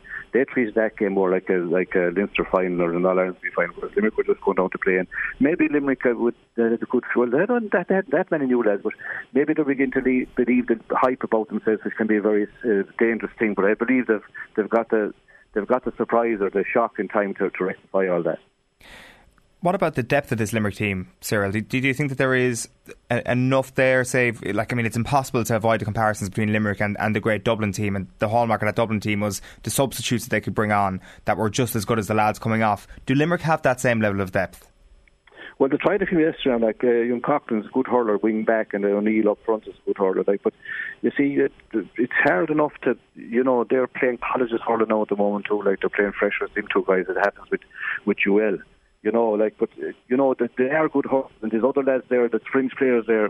There's a few from the Piercy who aren't on the panel at the moment, but I expect to get back on again to like, uh, you know, David Dempsey, these guys, they're they're still good hurlers, like, you know, and they're strong, they've been around the clock. But look, with Limerick, they'll avoid, they'll try to avoid injuries, and when they have everyone back on song, they're, still the team to beat. Like, they're not going to be gone overnight. Like, they'll take this into stride and, you know, just kind of use it as a, as a learning exercise. And for John, uh, uh, you know, for John, uh, you know, uh, for Kiely and and and, and it's, it's happy hunting ground for them because there's something to work on again. That now look, lads, this has happened. Matter the mind that they saying, don't mind the papers or the pundits, there's all the, the praisement that you have to get down to work. So that's what they'll be doing. You know, I'd expect I'd expect them to bounce back. This weekend's kind of an early marker then for for Galway potentially, Cyril. Yeah, it is. Yeah, it's early for Henry in the sense he'll know where his players are and he'll know where the new lads are. Like we, we kind of know what you're going to get out of Daithí Burke and Joseph Cooney and these guys. You don't know about the new lads. It's nice yesterday to see like Tom Monaghan, who's been there before, Ger, but like was always injured. He had a fine campaign last year in his club, Craughwell, and like he showed it again yesterday. The other lads are coming in now. Most of them are playing Fitzgibbon hurling with the with the two uh, colleges in Galway, and uh, they're kind of out during the week. You know, Brian Concannon kind of kicked off yesterday injured, and that'll be you know that'll be the, you know that'll be a concern for Jeffrey Lynskey who's over the NUIG team, like you know, because he's good. He's one of kind of the regulars as well. But they're, they're all a lot of these guys are playing double matches during the week, so Fitzgibbon will be soon over, of course. It'll be just down to Galway then or down to the single county. You, you can take the invitation here to overreact to anything you've seen so far in this calendar year, but but who do you think is the second best team in the country at the moment? Well, do you know a team that's impressing me at the moment now? I know it's early in the year and they only drew, shall we say, only drew yesterday home, but Dublin are impressing me because everyone is telling me, well, they're very, very fit. But like, you can see the pattern in their they're at it. Mattie Kenny has them had for three or four years. They're playing the short ball, the long ball, they're supporting play off the shoulder, taking teams on with the run, with the running game. Now, yesterday, I only saw a bit of it in the highlights. I didn't see it all, but yesterday it was the, the two teams were the same. You know, Waterford uh, played the same as Dublin, or Dublin played the same as Waterford, more or less like Limerick, and maybe just not up to that level yet. A, a great game. I, I expect, to me, that so far, at the start of the season, Dublin has been the team that has, has impressed me in the sense that, that, you know, it was a beating yesterday not to get defeated. You know, like that, that they got the, the draw, and they're kind of going about their business every day, and it'll be interesting to see can they maintain this year. If they can, if they can, they're going to be the dark horse, especially in Leinster. When I say dark horse, to me now, you know, they are playing well enough to be to be contenders for anyone, but they're kind of they're still new on the block because people expect them to be very fit this time of the year. And then it comes down to Druid hurling that they won't push through. But maybe this group are a bit different. They're, they're, you know, they're a good few of Matic, you know, and you can see they all know what one another is doing or trying to do anyway. Cork obviously need to overcome the ghost of what happened to them in the All Ireland final last year. No better way than to rack up a big score. I'd love to see them come through a close game in the next couple of weeks, just to, to see that. Yeah, there's no hangover. Have, that is you fellas like coming through from that under, very good under twenty team as well. Look, Cork are very good hurlers. There, like this, their, their, their skill is lovely to watch, and you if you give them room, as I always say, if you give them room to dance, they will dance. Like you know, but even even beating player well uh, Saturday evening, they still conceded a lot of scores as well, which is worrying. But like you know, under day they can you know they'll hurl anyone. Look, look last year with Limerick, like Limerick, with their physicality and hurl type of hurling, just blew them out the gate, which they're capable of doing to anything. But I think Cork will learn from it. And you know, their underage structure has gone very strong the last few years. So like it's bound to come through eventually. Like and uh, you know they, don't need much to give them confidence in Cork. Like they'll be you know even getting beaten. To be fair to them, they'll always stick to their own. They're, they're, confident in it. A, a, win, a win or two in the right places, but like Munster is tough. Sure, like the, championship in Munster is, is, is very very. It's, it's no, it's a savage championship, so that that's going to be a test for them. But I expect them, you know, they have they have good hurlers, and uh, you know, it's eventually going to come through. Just one last thing from uh, the weekend, sir. You mentioned the Dublin Waterford game, good game, and also it seemed that the rules are working. What's your early impressions been of of the black card this year? Because it does seem that in that, if you're taking that game in isolation, it's had the desired effect.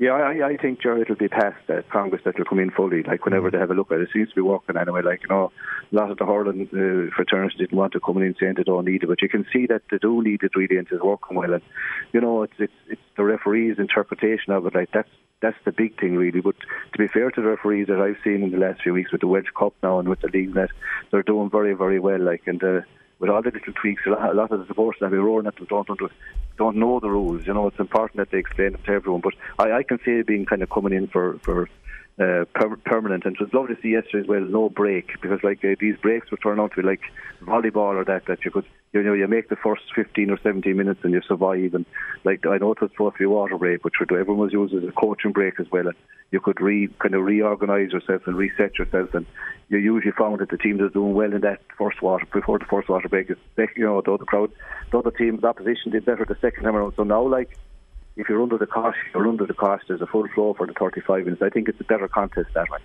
Yeah, I think you're dead right. That's uh, going to be very interesting to see what what happens because you won't have the chalkboards or the, the little board out. No, no, no, you can have them. You can have them at half time inside the dressing. Yeah. But like there's long there's a long way to go. It's, it's a you know that last five or six minutes you can be up a good few points and hit a few soft scores and you're not up what you should be, or you can stretch the league going into half time, which which is a great time. Then you get in and you know, reorganise yourself again. The other way around, like it, I know it, it fulfilled its purpose. Like, but to me, it's great to see back to 35 in minutes curling flat out.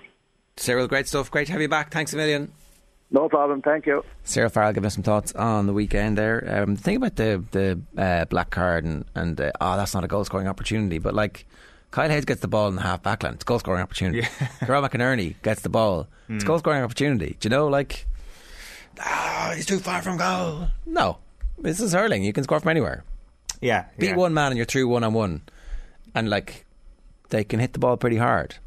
Yeah, uh, like I, I, guess it's uh, the the moment you're kind of talking about there is, is possibly one of the Gaelic grounds last year. That's that uh, Tipperary moment where somebody was fouled out by the sideline and there was the, the, the, double jeopardy awarded to the opposing team. So that that annoyed a lot of people, and and I think maybe more clearly defining it could work in their favour. I, I, can't like I mean the, the the vote going to Congress over the next little while about that goal scoring opportunity and and the number of meters you need to be away from the sideline, for example, makes sense. It'll just be interesting to see how it's actually carried out in practice because it's it's already a pretty hard game to referee. Uh, the, the last thing the referee needs is to be thinking to himself, is that 20 metres away from the sideline? Is it 15 metres away? I can't really tell. So it's a confusing game. But I, I, by and large, I think I think the yesterday kind of showed that, that this will have a really positive impact, uh, positive impact on the game. A couple of comments from a little bit earlier on. If you want to get involved, you can leave a comment in the YouTube stream. Matthew Rice says, lads, the Irish team, I did that one, sorry, less caps. Um, uh, Eddie Jones deserved to be in the red. Marcus Smith with a Johnny Sexton esque performance hauled off when England needed most. Some more. Shifty Lad was in touch again to say, Jerry, you always quote, never give a sucker an even break. Put your foot on the throat and push down on poor Wales. I mean, look. Uh, France play England and Scotland away. Historically terrible venues for them, says Dahi O'Shaughnessy.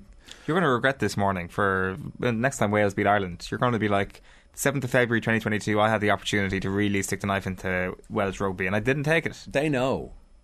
They don't need us telling them.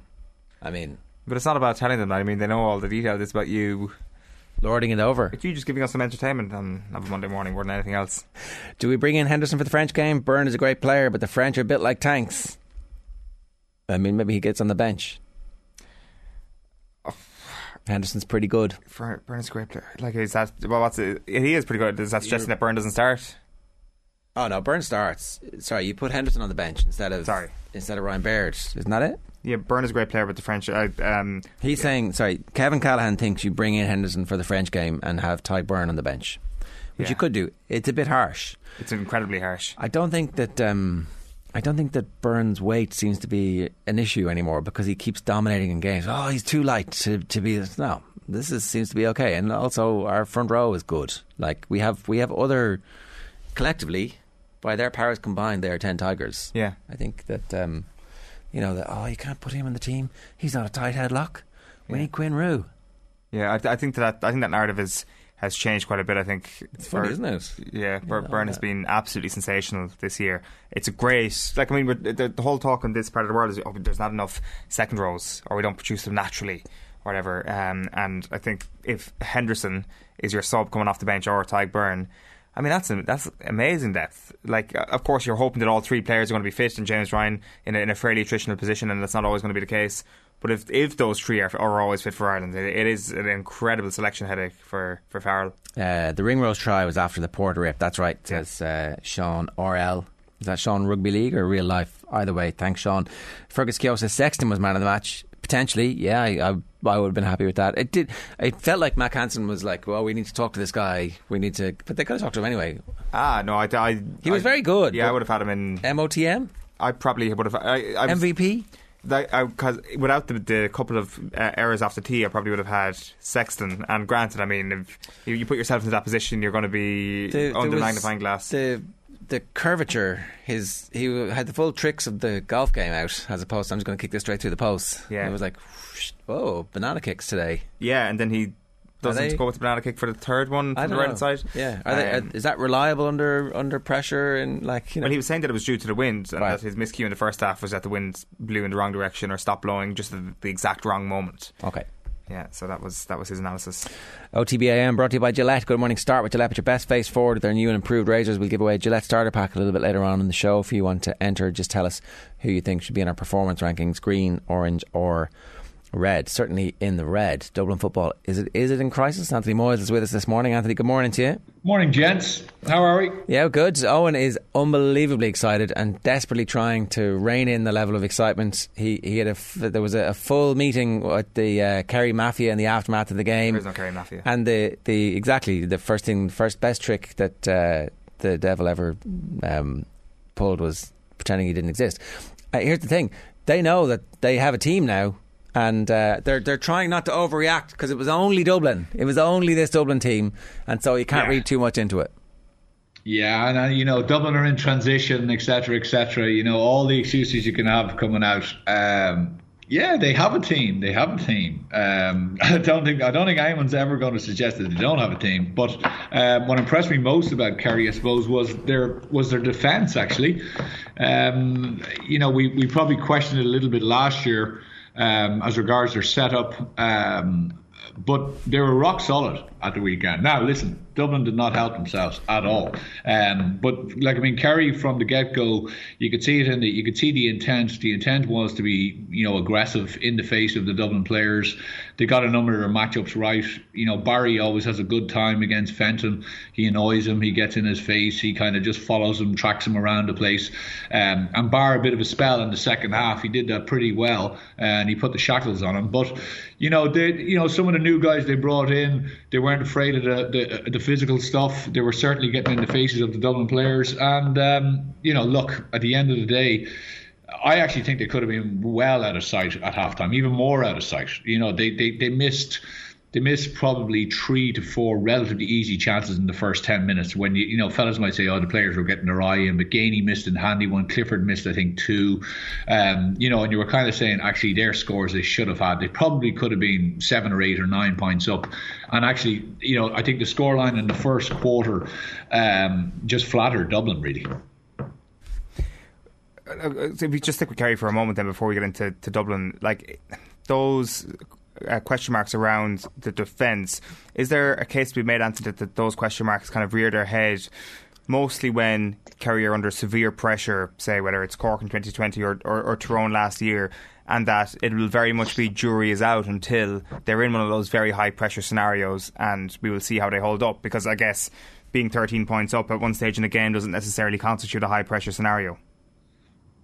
No, it doesn't. Uh, On you're right, but at the same time, you can only do what's put in front of you. You know, so like I mean, they obviously decided after last week. Okay, Dublin are coming down here now. Look, we get into the dubs as you say, but because because they definitely it was a massive factor um, in their naivety and their tactical play and their strategy. You know, which was which which left me a bit kind of bamboozled.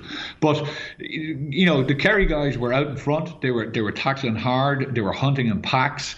They were very organised. Do you remember? I don't know if you guys remember, but last year they had they had they seemed to have a bit of a situation where there wasn't really that much communication going on. Players were drifting to other players.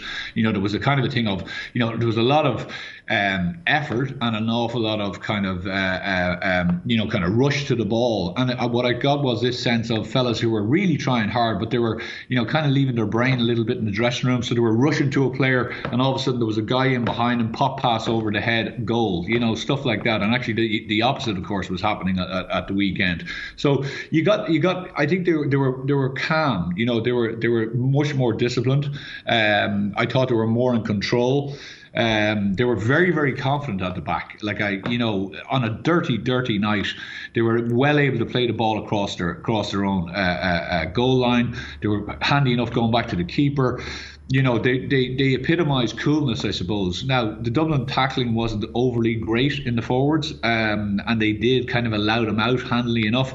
But the big thing for me own and the massive change is their speed now coming out of the defence. Like they have no problem. There's no going back and across the pitch. As soon as a man gets a ball, especially with his back, uh, where he's facing his own goal, he generally tries to turn himself um, and just take off. Um, and you know there was a number of them. Murphy did runs like that. Ó Beaglaoich did some great runs up the pitch where he just you know especially against the breeze he managed to carry the ball 40, 50 yards, a couple of hand passes off with other guys, and Morley did the same. You know, and their speed coming out of defence, like some of the Dublin guys were just flapping at them, and actually some of the Dublin guys actually just stopped chasing them. Um, their speed was was was was was was, was so immense coming out of it. So they've they've you know with a couple of guys like White to come back, you know, you're starting to say this unit now is really really strong. Um, like some of their speed coming out of defence actually surprised me. Like as I said, they were they were they were they were carrying the ball and actually continuing to, to move away from Dublin players, which is which is very rare. You know, you usually see the chasing guy obviously start to catch up. Um, I thought midfield was very strong. I thought O'Connor had a, had an unbelievable game, um, and he's becoming a real leader. And he's becoming the guy that he allows Barry do his his dog work, and he's the guy that just has that extra bit of class, and extra bit of talent. He can kick scores, he can do whatever you want want yourself. But um, no, they were they were they were very impressive. So although you might want to dampen it down, I yeah, think I'll uh, wrap it up.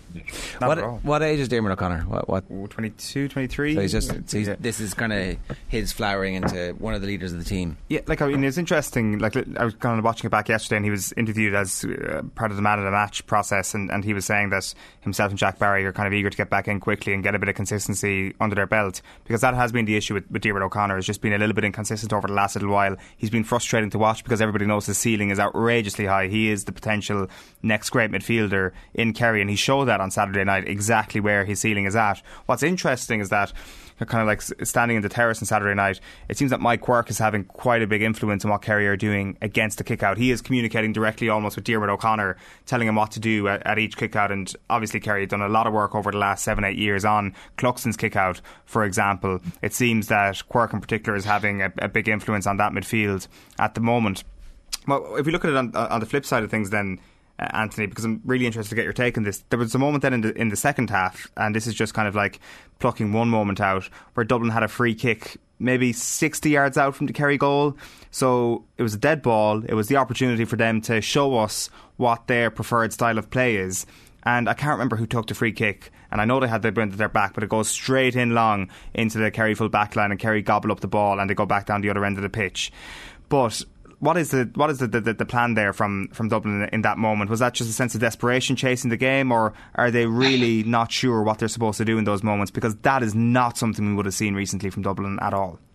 Well, I, I think I think there was small little instances of that. Um, throughout the game, you know, and and it's funny. Like we we spoke about the veil starting to slip a, a, little bit last week, you know, and I think everyone was kind of putting it down to ah well, it's a team in transition, and of course it's a team in transition. But what's what's what's I think where the question marks are going to come is is that well, albeit that it's a team in transition, you still have enough All Ireland winners on the pitch um, and there doesn't seem to be any semblance of, as you say, identity or strategy or, you know, who are we? What what kind of play? And, and, and are we going to set up you know, smartly against the team. So you, you end up in a situation where you're going down to Kerry, you, you, you, lose the toss. So you're in you're in a pretty horrible situation. But all the pressure all week was, oh, you you played the ball over and back, too many hand passes.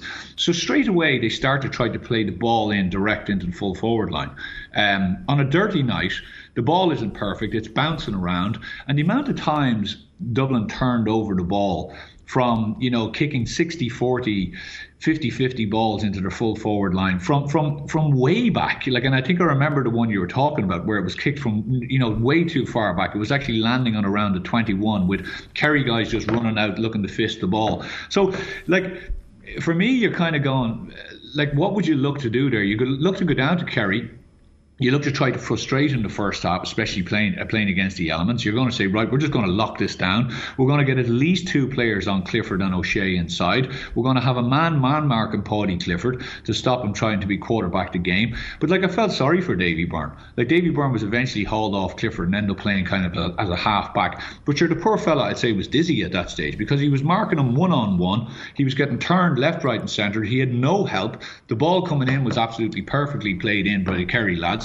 So you were kind of going like there's there's not just one thing, and and I think it's it's cheap and it's kind of it's it's lazy just to say ah it's a team in transition. Like you know Dublin have Dublin have got a, a number of question marks over them. There's a there's a point if you want to really watch and you look at the identity of Dublin from here to a couple of years ago, there's a, there's a free actually on around 30 minutes, and Howard is taking it. And I don't know if you remember this, but there was a bit of a delay. So Howard has the ball and he's probably standing just inside his own half, um, close to midfield.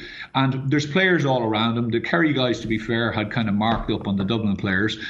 Um, and as the free, the, the, whistle is blown to take the free, he kind of looks across and there's a diagonal pass on. But obviously, he says to himself, I don't fancy that. It's across the pitch, it's against the breeze, it could go anywhere. But all of the Dublin players are just standing. There's about eight guys in the picture, um, and all of them are standing beside their carry man, pointing towards the, the diagonal pass. But none of them are actually making any major attempt to get free for him.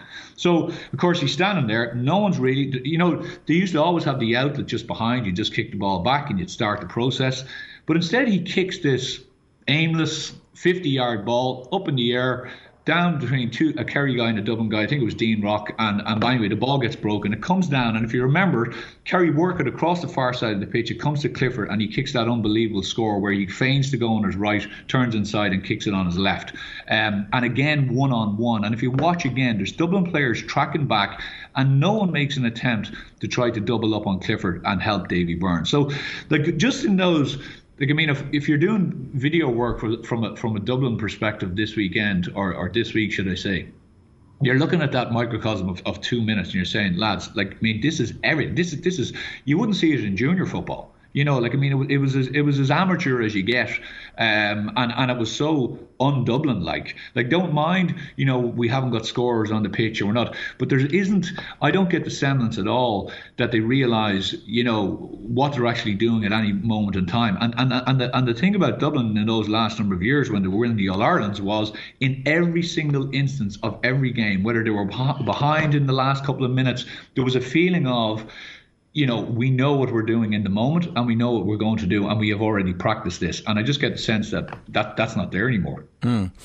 Uh, we'll get more good evidence one way or another after the Mayo game in two weeks. No, no better opponent to roll into town to uh, to test you. The way Mayo are, are, seem to be pretty happy with life at the moment, apart from some of the injuries they're suffering. Let's talk about Armagh Tyrone though. Um, uh, the rivalry is back. Armagh are back. A full house, a feverish atmosphere and uh, more red cards than you can shake a stick at. yeah, where do you want to start? well, let's start with the rivalry, yeah. uh, and let's start with Armagh because, in fairness, they deserve like what we've seen from them is a style of pet of play, patterns emerging, a physicality that is like years in the making. a manager reaching the full potential of, of his own like massive levels of experience now at this stage, 15 years of intercounty management. Yeah, it's amazing actually. You know, when you think back, like he, he, he has just managed to kind of get that tenure to kind of unbeknownst to people. Like, I mean, it's a long, long time that he's been in, he's been around, uh, obviously, the intercounty scene. Um, and as you say, Jared, massive experience. Um, the team has definitely been in the making. Like, I mean, you can see them, the physicality that they have. Every one of them is well able to, you know, ship tackles, hit, uh, do what's needed. They're all very, very athletic, um, you know, unbelievably athletic, strong runners. Um, there's a couple of areas that they need to improve on, and I'd say there's a couple of areas that Kieran wasn't too happy about in the second half. Um, but let's look at the positives first. You know, I think they, I think they look, they got off to a great start. The goal was probably a bit fortuitous, but at the same time, they probably should have had another one after it. Um, I think they had Tyrone on the rack you know, very much so, very confident play, and they were running really, really, really hard. Actually, so much so that I think they probably emptied a bit too much of the tank in the first half because they kind of fell off a bit in the second half. But they wanted to start fast. They wanted to set down markers with Tyrone you know, typical kind of probably, you know, post All Ireland hangover. Tyrone were kind of in it, but weren't really in it until they woke up in the second half and said, right, you know, we're getting the we're getting the lard beaten out of us here, lads. Time to stand up. So um, it was a great test for McGeeney, great test for Armagh. Um, you know, O'Neill didn't have as good a day as he had the previous week, although his two scores in the first half were fantastic. Um, but you know, your your Hampsey and the boys started to tighten up, as I say, and started to try to you know impose their physicality on the game. And you had a situation where it became a real ding dong battle in that second half, like a, a, a you know a brilliant, brilliant game. Um, McGeeney's building, like I mean, there's no doubt about it. Ulster, we said it last week. Um, the level of competition there is going to be savage again this year, um, and he has a he has a brilliantly mobile unit who who just to counter the, the argument that I have for Dublin, none of them do anything that they shouldn't do. And I don't mean that they're hamstrung by it. But if you watch Óg Burns, for example, a lot of the time he comes down the left wing at pace and he will invariably look to dish the pass off. You know, so he he'll try to he'll try to suck in players and then he'll look for the and a couple of times you're kind of saying, geez, he probably should have taken a shot there. Um, but he doesn't do it. But actually, in the second half, when they were really under a cosh, it was about 60 odd minutes gone. He got the ball coming in off the end line, if you, if you remember, down the far end, and there was no one else around. And, he, and it was a really, really big, vital score, actually. It was a score to push them back out because Tyrone were all over. And he took it and he kicked it. So you're kind of saying, you know, these guys are all well prepared. You know, they're, they're, they're playing to a style. Um, they have a few things to work on, Jared. I think when Tyrone started to run at them, they, they fouled a bit too much in the second half, where there was loads of bodies. Actually, they had eight or nine bodies in that central area. They protect that central area very, very well. They generally pull back a midfielder into that central area, and he will look to come and and kind of like what Dublin used to do with John Small. He kind of acts as that plus one, um, and and they don't give much away. But in the second half, they were kind of throwing hands in, and they were fouling Tyrone a bit much, um, and actually they, they, they kind of due to their probably indiscipline they let they let Tyrone one of one of the factors to let Tyrone back into the game. But there's no doubt about it. He's building a he's building a very very strong squad and a team that you know what they they should go very far. They should go far in this championship. How is there something that Armagh fans can look at over the last two weeks that will give them hope that it's not going to be a situation like, say, Galway in even in 2018 or or even in 2020? I know COVID played a part in 2020, where you have these unbelievable starts to the league where they're taking out some of the best teams. And things just fizzle out a little bit, especially once the, the championship gets up and running. Because it certainly feels to me as if this is real. This is a legitimate All Ireland contender in Armagh. Like, do you share that confidence? it's hard on you know I think it's hard to keep those levels. Like you even see the match yesterday, the amount of hard running that they did yesterday. Um, they had a very different animal yesterday to Dublin last week, so they, they couldn't just spray those passes in and kind of play counter attack football. Tyrone kind of sat in and said, "Listen, you're going to have to try to beat us um, with some, you know, kind of uh, interlinking type play in the first half, which they did, you know, and they worked it very, very well. Um, and Tyrone tried to catch them in the counter, but their ability to run back and then you know clog up space. Like I mean, they really expended a massive amount of energy. There is a there is you know I think talking to most coaches, they will tell you that it's still a long season, and trying to keep fellas at that level and trying to keep them fresh and trying to keep them kind of really enthusiastic about things and just you know hopping off the ground. That's that's the massive challenge. And when you decide that you're going kind of you know flat out on the league, is to try and maintain that through the championship because other teams such as like Tyrone will probably have it off a little bit and they'll start to gear it up as they go through. So uh, that's probably going to be McGeeney's biggest challenge, I would reckon, uh, is, is is trying to maintain that level of consistency. You know, uh, but um, to be fair, you know what he's right. They, they have to division one uh, you know it's there. They, they can't be the whipping boys and they need to set some markers down. So he's going about it in my view the right way. What about Tyrone? Yeah I think they'll be okay Jer I think I think they'll be happy enough yesterday. You know they'll come off that pitch and they'll go we were well out of it. We, we, we, we were you know we could have been got the lard knocked out of us. We could have been 15, 16 points of a hammering, but instead we stuck in, we dug in, uh, we matched whatever physicality was being thrown at us.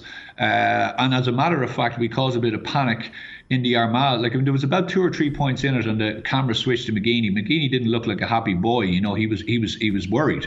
Um, so Tyrone will say to themselves, "No, you know we're, we're okay. We we were coming back. Fellas got time. Fellas got minutes in the legs." Um, you know, they're still an unbelievable team for some of their cornerbacks to come up and pip scores. You know, like I mean, it's a great thing to have where you're where you're up against that mass defense and the ball goes out to your number two or your number four, and they're confident enough. Like Hampsey scored another raker of a point yesterday. McKernan kicked another great score. So it's that kind of thing of not a lot of teams have that. Some teams, you you know, you see the ball going back to two, three, or four, and you're saying, well, he's not going to shoot. So all we need to do is stay on our main guys again. But with Tyrone, they still have that ability. I think they'll be okay, Jared. They're, they're, there's they're, they're, building. You know, they will be they will be as strong as ever. And as a matter of fact, Canavan was getting more game time yesterday and was kind of linking well. So you know, they're probably adding a little bit more. McShane, obviously, as well, coming back and, and getting game time. So no, I think I think he'd be happy enough. If they were bet by kind of nine or ten or you know and it just petered out i'd say he'd be saying to himself right do they have the do they have the fight in them again this year? But i think they showed enough fight um, that you know i don't think they'd be too worried. Too much fight with the red cards perhaps? Yeah. Look look i think this stuff of the dragging around it. Like I'd rather a fella stand up square onto me and you know the two of us duke it out than a fella kind of grab me behind by my neck where I'm kind of a little bit unbeknownst to what's going on and drag me down. It's quite a dangerous thing to be honest. Um, you know, I think I think it is. I don't think. Look, there was so much going on, and it went on for so long you know, Gough was nearly like a fella sitting down with a box of popcorn at one stage. He was just kind of sitting over there, kind of saying, "Yeah, him, and I'll have him." Um, and I think what he mostly reacted to was that thing of someone pulling a guy around the neck and pulling him backwards where he was maybe facing someone else. I think guys who are grappling and maybe on the ground, you know, at the end of the day, that's just you're really holding each other and there's not a whole pile going on. But I think definitely this idea of which they could do, which is this kind of thing of someone grabbing you from behind. The MMA um, chokeholds. That's where it's come from. It is MMA. Which, They're, you know. Well, there it is. Yeah, yeah. And like, I mean, you know, uh, it wasn't done like it wasn't done when I played. Uh, you know, kind of it was much more, as you say, face to face. You know, you didn't have that kind of thing. And actually, like I know a couple of years ago they tried to bring in, and they still have it that the third man in will get punished. But you see, there, there's grey area there with that chokehold, and there's a grey area with this kind of idea of getting someone in a headlock. So, fellas have probably said, well, this is the grey area. So, if you are going to go in, you're going to go in this way. You're not going to go in swinging, because if you go in swinging, you're definitely getting gate. But if you go in and grab someone and pull them down to the ground, now, like I mean, a lot of damage could be done, uh, uh, and there's no doubt about it. It could be done, and of course, if it's happening there, it's happening all over the country. So, like, it was unbelievable to see Gough do four in a row. Um, you know, like I mean, it was quite amazing. Uh, but you know, it's going to be interesting to see the fallout of it. And, and, like, I mean, of course, there'll be, you know, the DDD or whatever it is, the, there'll be there'll be videos and there'll be evidence. But I think I think it needs to be stamped out because it actually is quite a dangerous tackle. Um, and people will say, oh, it was handbags, but you know you know, you'd nearly rather see fellas squaring up to each other than this kind of. I, I actually think it's quite a, it's quite a, it's a cynical and it's quite a, it's quite a, it's nearly. it's it's it's not a very brave tackle to do. You know, if I'm coming up behind you, Jer, and you don't see me coming, and I grab you around the neck, and you're maybe engaged with someone else, and I grab you around the neck and pull you down to the ground, um, you know, it's a cheap one. You know, and I don't like it. So the red cards were in in that instance. It's the correct approach, and actually, uh, everybody taking their suspensions and maybe Dick Tack going out next time this happens. Keep with the red cards. The game might change for the better if we stop this. Well, I think look. The, are you going to stop? There was a bit of stuff in the Kerry game as well, um, where fellas are holding each other, and you know you're you're going to get that right, and that there's going to be instances where that happens. You know, start of the game or after half time and stuff like that. Um, and mostly now it's about me trying to hold you and pushing you, so everyone knows that as soon as you go near the face right that you're, you're you're gone. So guys are trying to kind of stamp their physicality on it, but at the end of the day, like really, it's a load of posturing. That's all it is. You know, like I mean you know, if you want to be physical and if you want to be, you know, kind of set markers, you set markers down on the ball. So if the ball is there to be won and there's a guy near it, well, you, you he, he's going to know all about it because you're going to go for the ball with everything you have, and that's where you know you see this kind of I, I, you know when you talk about the physicality in the game or a team setting themselves down that that's where it really comes to. The ferociousness in the tackle not necessarily taking a fella's head off but just being brave going down on the ball you know turning guys over within the rules of the thing. But this this this idea of you know, we're just going to go around and we're going to kind of, as you say, it, it, it, it's posturing to me, you know, like, I mean, and, and by the way, but the whole idea of this grappling and this kind of thing around the neck is, is that someone has seen that there's a grey area and they're like, okay, well, we can push it to this far, and this is how we can get a little bit over the edge without necessarily suffering major uh, disciplinary processes. But of course, I think it should happen, and I think you're right. I think to stamp it out, they have to make set a marker now and say, no, this is an issue. You can't grab someone around the neck. You can't do a chokehold, um, and you know you're going to suffer the consequences if you do. Anthony, good stuff. We'll leave it there. Thanks a million. No bother, lads. Talk to you soon. Anthony Moyles has given us some thoughts there on the weekend's action. Anything else you wanted to talk about? Um, I mean, well, your Kildare, uh, the the uh, deflation has already begun on the the scenes from Newbridge previous week, has it? Uh, I mean, it's going to be very difficult for Kildare to stay up, right? That that's the situation they're in. They were outside your top eight in the power rankings for a good while, and um, those teams who come up from Division Two staying in Division One is the most important thing you can possibly happen. So there's a few big games coming up. Hmm. There's, there's opportunity for them to stay up, given the way that other results have gone. It's not a, it's not done just yet. But still got to play at Dublin, so that's guaranteed two points for Kildare. It's the the key one in Newbridge, of course. Yeah, uh, it doesn't really matter. I mean, they take them at Croke Park as well at the moment. So maybe, the, maybe the they want to, maybe they want to play them in Croke Park. You know, maybe there, there is. I've heard that logic. Yeah, there's there is part of that. But um, uh, Mayo's victory over Monaghan. Obviously, we haven't talked about Mayo yet, but we will talk about Mayo. I think a bit more in the performance rankings. Uh, McLaughlin's injury is a concern. Um, Galway, Galway are back. Flecky Galway's gone. They beat down in down. Yeah, it was like I mean, they were and they were sensational. Obviously, the the week before. And I mean, like Galway would have expected them to be in the mix for promotion for sure. Like themselves and Roscommon and Derry look like the three most likely at this point to be fighting it out for those promotion spots at the moment. Like I mean, um, well, we'll come back to this in the power rankings, right? Power rankings, yeah, hundred percent. Because the power rankings is in crisis. It was it so is. wrong last week. Yeah. So wrong. No, no, hold on. What? Yeah, we'll get to that again. Don't worry. 12 minutes past nine. Here's what's going up on OTB Sports Radio today. Uh, OTB Gold is James McClean at 1 o'clock. State of the Union Rugby at 3. Our Culture Hall of Fame is Stephanie Preissner at 4. OTB Gold is Centaur, uh, Declan Murphy, the jockey, talking about his horrific brain injuries. And then uh, the show is live tonight from 7. We'll bring you hurling with the former Waterford boss Derek McGrath before 10. But up next, Alan Quinlan. OTB AM. With your kicks, Johnny, um, Oh, be careful! Be careful now! Be careful! is, is it just kind of something like a couple of the connections kind of seemed off? Like you know, Andy was saying it's supposed to be a definitely down there, but is it something fixable for yourself? Like, you know, like you got it back and then you're frustrated with the one you missed at the end. Is what's the kind of process for yourself in your own head about that? Uh, just let him calm down for one second, well, and he'll uh, he'll tell you in a second. No, look, some of the kicks, like even the, couple of the first ones were hit exactly where I wanted to hit, and it was almost I don't know what the term for it is, where where you're aiming slightly right and expecting the the wind to to go right to left, and it goes the other way. So you know, it's uh, it was a tough day. Um, I was happy with how I recovered from it. Um, I, I was happy with how it didn't didn't let it affect the other parts of the game. Um, but yeah, of course, you, you want to get them all. I'm, I'm, I'm I'll lie awake tonight probably thinking about them, but at the same time, it's it's there was a couple of them that there was nothing I could have done about it. Um,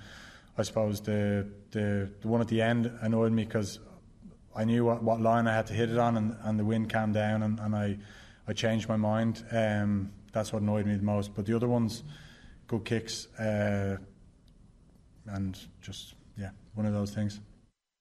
Yeah, okay. So Johnny Sexton in the aftermath, talking about the missed kicks, but really.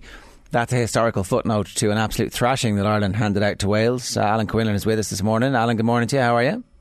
Morning, lads. How are you? Not a bad start to the Six Nations. There have been slow starts from Ireland in Six Nations past where you kind of leave yourselves a bit snookered, but that's not the case this time. Bonus point wrapped up, good quality performance, injury profile pretty good. All in all, about a perfect day's work. Yeah, perfect day's work. I think um, obviously they, they left some chances behind them. And but overall, it was a very positive result. And um, I see you made Wales online as well. Eoin yourself, and John Duggan joined you this time. Did you did you spot that? No. Oh yeah, we did. Yeah, he did. well, you met it last year, and you irked a lot of Welsh people. And uh, we were right then. We were just a year early. you were a year early, but uh, yeah, I was checking it out over the weekend, and um, it was. Uh, you, you, knew you were going to make it again anyway. So maybe it's a regular thing every year now that you're going to make this. But you got it right this time 22 point win. Uh, dominant. Look, Ireland could have won by a lot more. Wales were poor and they were missing a lot of players, a lot of experience players as well. That's, um, you know, and, but our results against Wales are in, in Dublin have been pretty positive over the years. So um, I don't think anyone will get too carried away. Um, we all expected Ireland to, to be pretty comfortable winners, given where they're at and where Wales are at, and, and, and as I said, all the injuries as well.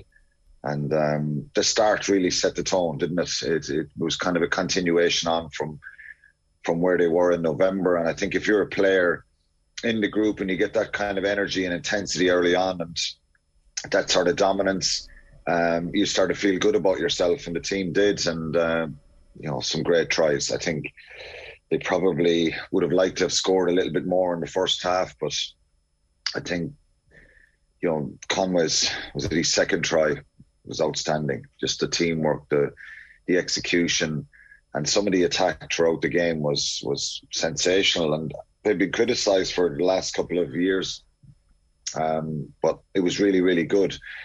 Can we get too far ahead of ourselves? I don't know, but um, given what we saw on Saturday, the signs are really encouraging guess the thing is, if there's going to be a moment that's going to bring you back down to earth, it's probably going to be this weekend uh, against France. So I guess it helps that arguably their most difficult fixture comes this weekend. But on that point, when, when you talk about, say, like Conway's second try and a couple of those moments of play from Ireland, it's been spoken about. But, but this idea of, of different playmakers around the pitch is, is definitely something that Ireland have have kind of followed through with over the last little while, where you do have, say, Mack Hansen coming into the middle. You've obviously got Tadhg Furlong coming out as as one of the receivers at, at, at times. It does seem as if there is a, a fluidity in that backline at the moment involving the forwards that opposite opposition teams really struggle to get to grips with. Yeah, the impressive thing on is their shape and attack and their ability to make short little passes to each other to be to engage a defensive line each time. It's it's um if you're a defender against Ireland's attack, um, when they're going from in those from wide to wide, I think everyone's an option coming forward, and I think that's probably. You know, Mike Catt deserves credit for this because he came under a lot of criticism as well, and a lot of these players have had to change probably um, a style of play that was so effective under Joe um, and brought great success. Obviously, it came to a bit of a stuttering halt at the end in 2019. Um, I think they still need to have that in in the tank. Um, you know, against you know France and Saturday could be different. You might have to kick a little bit more and make sure you you find territory and and like dog it out and be really physical and direct with them at times. But they're not. You, only need that for moments in the game. I think they're not going to go back to to kicking the ball away a lot. I think they want to play. Times maybe they overplayed a little bit in their own half at, at the weekend, and and that's risky. Um, that would be risky in Paris, but they're brave and they're excited by by by what they're doing. And if you look at the impact of the back row and the handling skills of Tadhg Beirne as well, um, and then you, the front row, the carrying options. Tadhg Beirne gave a pass, a little wraparound pass to Sex in the first half. It was, it was incredible. Um, so I think they're getting a lot of the attack right and they're getting it right on the game line. And their execution is really, really um, outstanding. But, you know, you're going to get a different sort of pressure now on, on Saturday. So um, they'll certainly look back and there was occasions where they needed to be that bit ruthless. I'd love to see them all, you know, have been more effective. Um, but look, that's it was it was against a poor Welsh side, and uh, but they'll be full of confidence and really believe yeah. that they can go to Paris. I guess that's the thing, isn't it? Like the the November internationals were great in that it it injected a lot of confidence to the team. The win at the end of last season's Six Nations was kind of the, the start of this, but we haven't yet really played a team like this French team in that run. Like the New Zealanders are at the end of a very long season, they're away from home, it's a full house for us. This is it now. This is us away against a team who are firing on all cylinders, had a great little warm up at the weekend. Uh, you know, nice, nice little, took a few shots, but nothing in any way significant and this is the measure now, and it's it's a good it's a good starting point because it's here, it's summer in uh, New Zealand, and then it's next year Six Nations, and then it's the World Cup. But it kind of starts properly this weekend. So, what are your fears about this French team? What they might be able to do to us? Did we box kick a little bit too much, or the box kick's not accurate enough, or is everything about as good as it, it can be? Um, no, everything's not as good as it can be. I think um, you make a valid point about the, the opposition. I think, um, you know, France and Ireland were outstanding against against New Zealand, and a lot of the commentators and, and people were saying, well, New Zealand are on the end of a long season and they're not the New Zealand of old. Um, but you know the way Ireland played and the way France played against them, and rightly, I think so. Both both sides kind of sent a message out that um, they were, you know, probably up there with the best teams in the world um, at the end of uh, in November. I think the worry with France is, and this is a worry I have with Ireland, and maybe they'll answer this this worry and concern at the weekend is can they cope with the physicality and power that the French will bring? You know, England obviously when the Vunipolas were there, and you know you had Launchbury and Jonny Hill and Itoje and Courtney Lawes and all these guys, they've caused us problems in the last couple of seasons with power and the physicality. I watched the French against Italy yesterday, and look, they were quite rusty, and it wasn't their best performance either. There's a lot of room for improvement there, but one of the things that you're going to get against France on Saturday is a real physical power um, they have a lot of big ball carriers, and they're quite similar, I think, in in in their attack um, to, to, the way Ireland are playing. But Marchand, the hooker, Atonio, the prop, Willemse, uh, Jelonch, Alldritt. You can start rattling off their ball carriers as well and the impacts they have, and they get over the gain line. They're very aggressive counter rucking. So that's where the test is going to be. Can Ireland get their maul right? Can will their scrum be rock solid? Um, and if they have a platform to play, I believe they can, you know, be relentless. And the idea against this French side is to try and get multiple phases and hope that you will get some gaps and holes in their defensive line. Easier said than done. If Ireland are beaten by France at the weekend, on your point, Jared, does that mean they're suddenly a bad side and this is the first real test? No, it doesn't, because I think they've been incredibly consistent in those three games in November and showed great signs on Saturday as well at times. So it's always going to be a difficult game. France are on a high, um, and I don't know if there's there's not going to be a lot in it. If you go back two years ago to the to the game that well, it's it's only a year and a half, um, when that Six Nations was delayed to, till October, and Ireland lost 35-27. France came up with some really big kind of X factor moments from individuals who who broke Ireland down. And that's what you do. You can't let happen on Saturday in, in Paris. Is you can't let some of their players just produce some individual brilliance and, and score these tries and kind of really take the sting out of, of, of Ireland's pressure and intensity that they want to bring. So, look, there's a lot of questions. Some people think they're the two best. Well, they're certainly the two best teams in the Northern Hemisphere at the moment, um, and it should be a cracker. It's a real test for Ireland it'll be the last time Ireland play France away before potentially playing France away in the World Cup as well. Like, I, I, when you talk about the, the, the, power game that France are going to bring to proceedings at the weekend, how will that impact Andy Farrell's team selection this week? Like, we've, we had one commenter in earlier on saying that Iain Henderson should definitely be in the mix this weekend. Yeah, there's not a, like they're probably a full, full, fairly full bill of health. I suppose Bar Henderson and Henshaw, Keith Earls but otherwise, you know, um, everyone's fit. If Henderson's available, I think he will come back onto the bench because he probably brings that bit of physicality, experience. Um, and you're going to be coming up against Woki and Willemse, the second row, who are big physical players. I think Willemse is the one that kind of does a lot of un, unseen damage in mauls and, and, and in, at the breakdown and with some of his carries. Um, James Ryan and Tadhg Beirne you know they'll have to be really on their game. And I think our front row, their physicality, and they're probably um, Porter and, and and Furlong and Kelleher.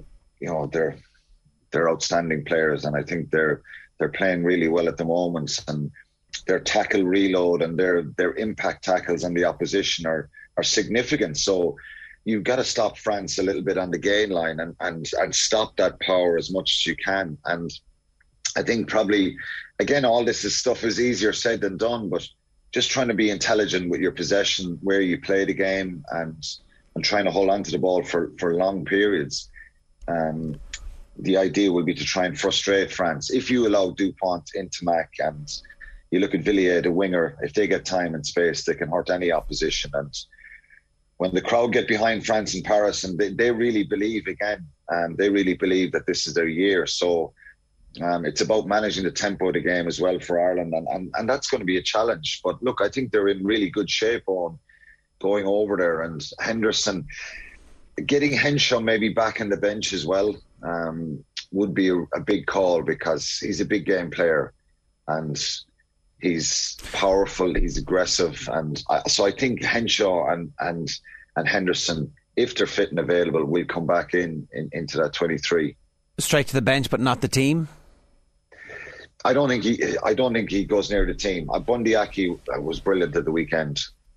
Um, not just in his carries. I think he, he carried the ball 18 times, but just with some of the touches, the passing, um, he seems to be really kind of enjoying himself. He's not being used as a battering ram. Yeah. Um, and I think you know it'd be a very harsh call on him because I think you know, there's nothing between them anyway. Um, I would have picked Henshaw last week leading into the game because of the Henshaw Ringrose access, but um, we're very lucky to have him. So I don't think they come into the team. Um, Henderson's been out for a while, and and Diop's um, kind of put him straight into the team to start. I think you saw last year in in, in Cardiff when Henshaw came off the bench, he, or when Henderson came off the bench, he came up with two big turnovers so he has that impact in him as well. So I wouldn't put him straight into the team, no. But who knows? Yeah, I, look, there were some uh, selection surprises when the team was named last week, but you would expect he, has been consistent week to week generally, um, where you get in, you don't get out unless you've done something really bad, or um, and even then he's he's backed people to try and find form when he's needed to, like James Lowe in the past. Who was your man of the match? Um, yeah, I was t- thinking about this at the weekend. I think Tadhg Beirne was was was brilliant again. Obviously, he he he dirtied his bib a little bit with the with the intercepts, but um, just the carries and and turnovers and little deft passes. He he was brilliant. Bundee Aki was right up there as well. Furlong. Um, I think Bundee Aki. I just think his right. his contribution was brilliant. Um, it's it, you're splitting hairs with a couple of them. The back row, Doris, Van der Flier, Conan were, were, were excellent as well. Um, high performance right across the team and, and a very dominant performance. So um, I, would probably go Bundee Aki.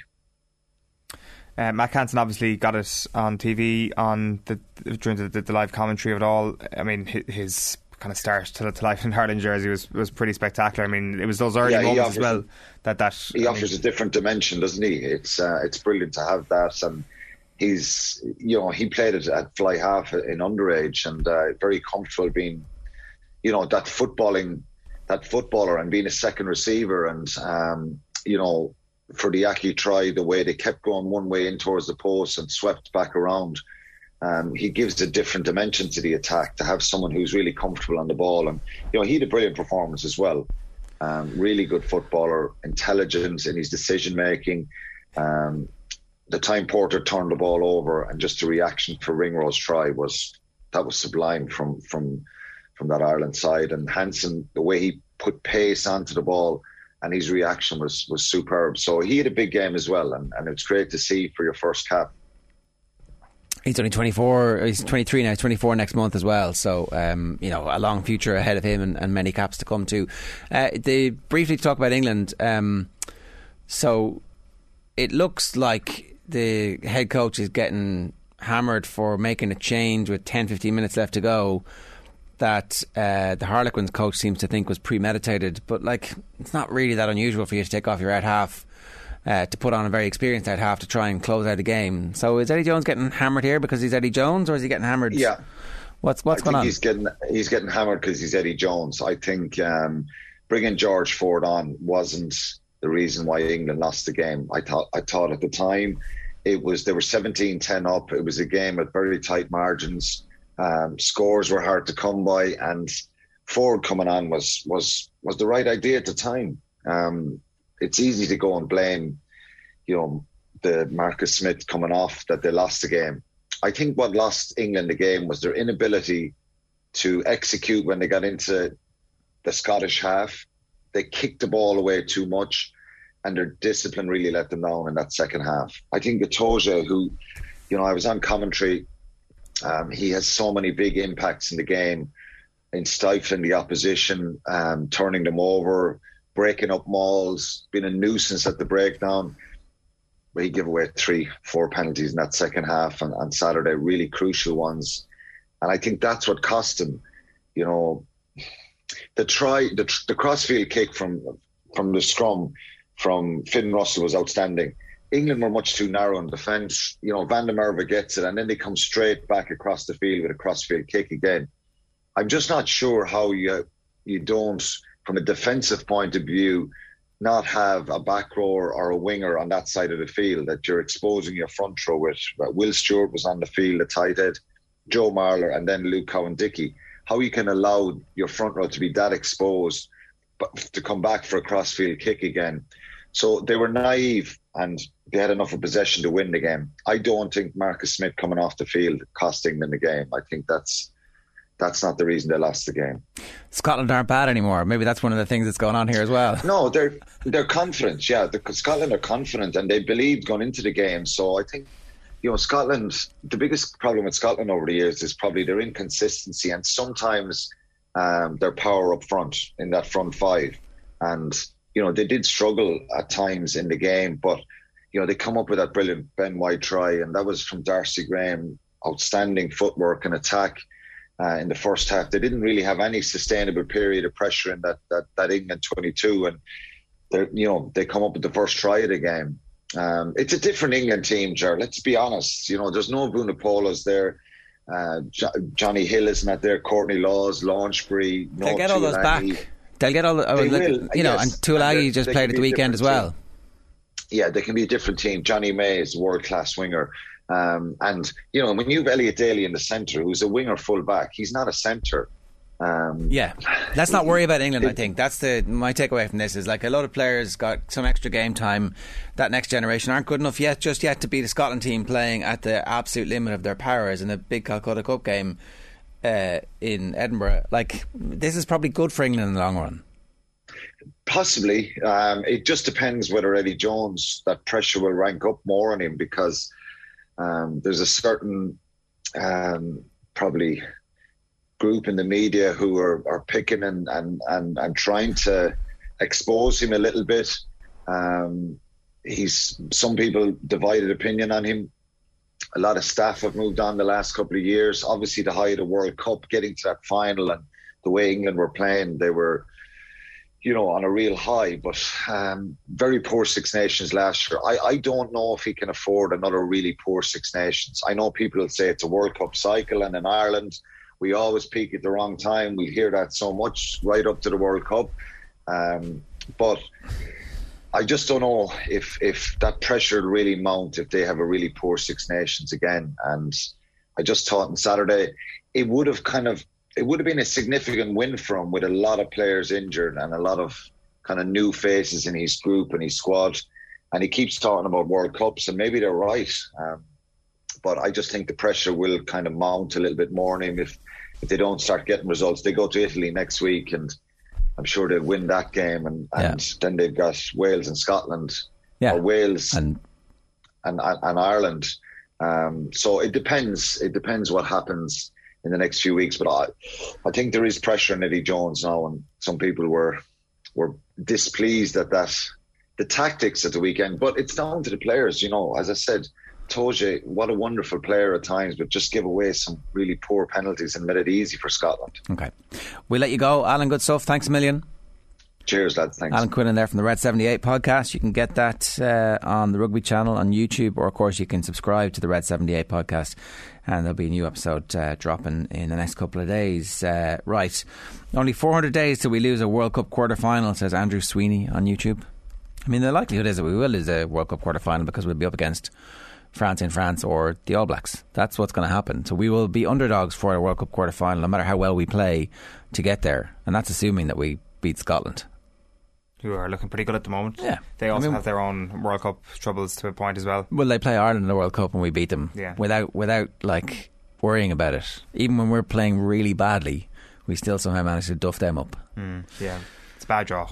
Uh, Porter was world class. Well done, Leona, says Fionn McCool. Uh, Porter was uh, absolutely amazing. Great win, Leona. Up Cavan, says Shane. Like a Cavan All Ireland victory. Basically.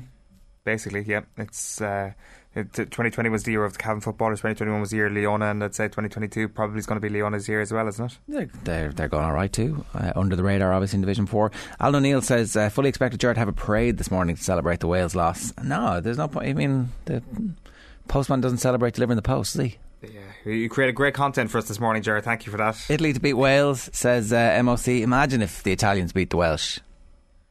Yeah, it won't happen, but uh, would be that would be genuinely hilarious. Um, Italy a tad better yesterday than maybe people would have expected. Certainly closer in the scoreline than a lot of people would have given them expectation for. Who is in bigger crisis, Dublin or Meath? Ooh, asks Shane. You'd have to say it's Meath are in bigger crisis than Dublin at the moment because Dublin have like loads of really top quality players to come back. Uh, there's who knows who knows what their training cycle is like. Desi was talking about giving young players opportunities in games, and that's I mean that's clear what's going to happen. And then they have the Leinster Championship to get right as well. Like that's the point. It's it's actually two and a half, three months before we see Dublin play a meaningful match. Yeah. that is going to have an impact on whether or not we view their season as successful or failure. Um, great to see Ireland play heads up rugby, says Michael Davis. MC says even the box at the end of a long season will beat Ireland in November. Uh, but New Zealand were at the end of a very long season. and That was a very poor Welsh team. Ger has not said anything that is false, says Dave Cos. It's true. We'll see. We'll see. I mean, uh, we we hammered the Springboks a couple of years ago in November, and then they hired Rassie, and their entire uh, rugby culture got turned around. So uh, it's very early for us to be talking about this. Dublin will win ten in a row and split the county to crisis, and won't win one for five years. Have we ever seen such a quick flip by the media after one championship loss and two in the league? I don't think there's. Uh, if anybody's saying Dublin are not going to win All Ireland for the next five years, they're wrong. That's just like that doesn't make any sense. How can you look at the wealth of resources they have coming through? There's a debate. Uh, I, I uh, talked to some people who are big into their Dublin football, and they don't think the quality of players coming through is anywhere near the same level as it was when they were winning seven in a row, uh, six in a row, magnificent six. seven, six, six. It finished at six. It's hard to tell. It, it, you know, they they all kind of blended into one. But they obviously had some of the, the best Gaelic footballers of all time. In that, it's just that there are going to be whatever style of play they want to do that is effective. They're going to have enough high quality athletes. You would think who've come through the system, but maybe that's not the case. Maybe maybe Dublin didn't continue to build the way they should have done when they had the success, and that next generation of players coming through haven't had the same care and attention that the previous generations had because everybody just assumed that it was going to continue. But like that's that's on Dublin. You know, Exactly. like the, the, the question it was like is entirely about what the GAA did to accelerate the growth in Dublin. You can see why the GAA did it, but to do it, they had to be patently unfair when it came to funding and when it came to the f- uh, financial model that they used to, to, to fund coaches and and to fund development of the game in the county. Again, they wanted a strong game in the capital, and that's exactly what they got. They wanted participation, and they got participation. And whether or not participation automatically uh, correlates to elite is Mhm. the question. It was up to the Dubs to make sure that the elite level was being catered for while the participation numbers were growing. You would say that it seems fairly obvious that the, the wider your net, the more likely you're going to get better athletes. Um, and so there should be a, a combination there. But I, I still think that like having a, a population centre of over a million versus uh, Longford in the same championship is ludicrous. It doesn't make any it sense. It- it's still unfair. Like, it absolutely is still unfair. Like I don't, I don't like. I mean, And and they might even get better at harvesting good talent if you were to split it. like he's saying that there's been a flip from Dublin winning ten in a row to one win one for five years, or like split the county to to crisis. Like I mean. I'm not sure those two things are uh, are, are entirely divorced. Like No, a, a team can be in crisis, and you can still accept that the funding model is very unfair on other counties uh, within Leinster in particular. All right, we'll come back to that. Uh, we are definitely going to be doing performance rankings. Sorry, power rankings later on this week in both hurling and football. So uh, I know a lot of you were looking forward to it today. They just need time to settle. Eoin needs time to take on board all of the information. His his little birds need to come back to him with all the, the whispers of what's going on in the county. Oh yeah, exactly, exactly. We're um, If you want, if you want to be one of those little birds, all you have to do is slide into his DMs. He loves that. Nine forty-two this morning on OTBAM. All you got to do is uh, get in touch. Uh, you can leave a comment on YouTube, or of course, you can get us always seven nine one eighty one eighty is the WhatsApp number. Um, right, let's hear some uh, Derek McGrath goodness tomorrow. We will have a new. We may have a new edition of the Football Power Rankings. There's more rugby, there's GAA, and there's football as well. OTB AM. With Gillette, put your best face forward with our new and improved razors.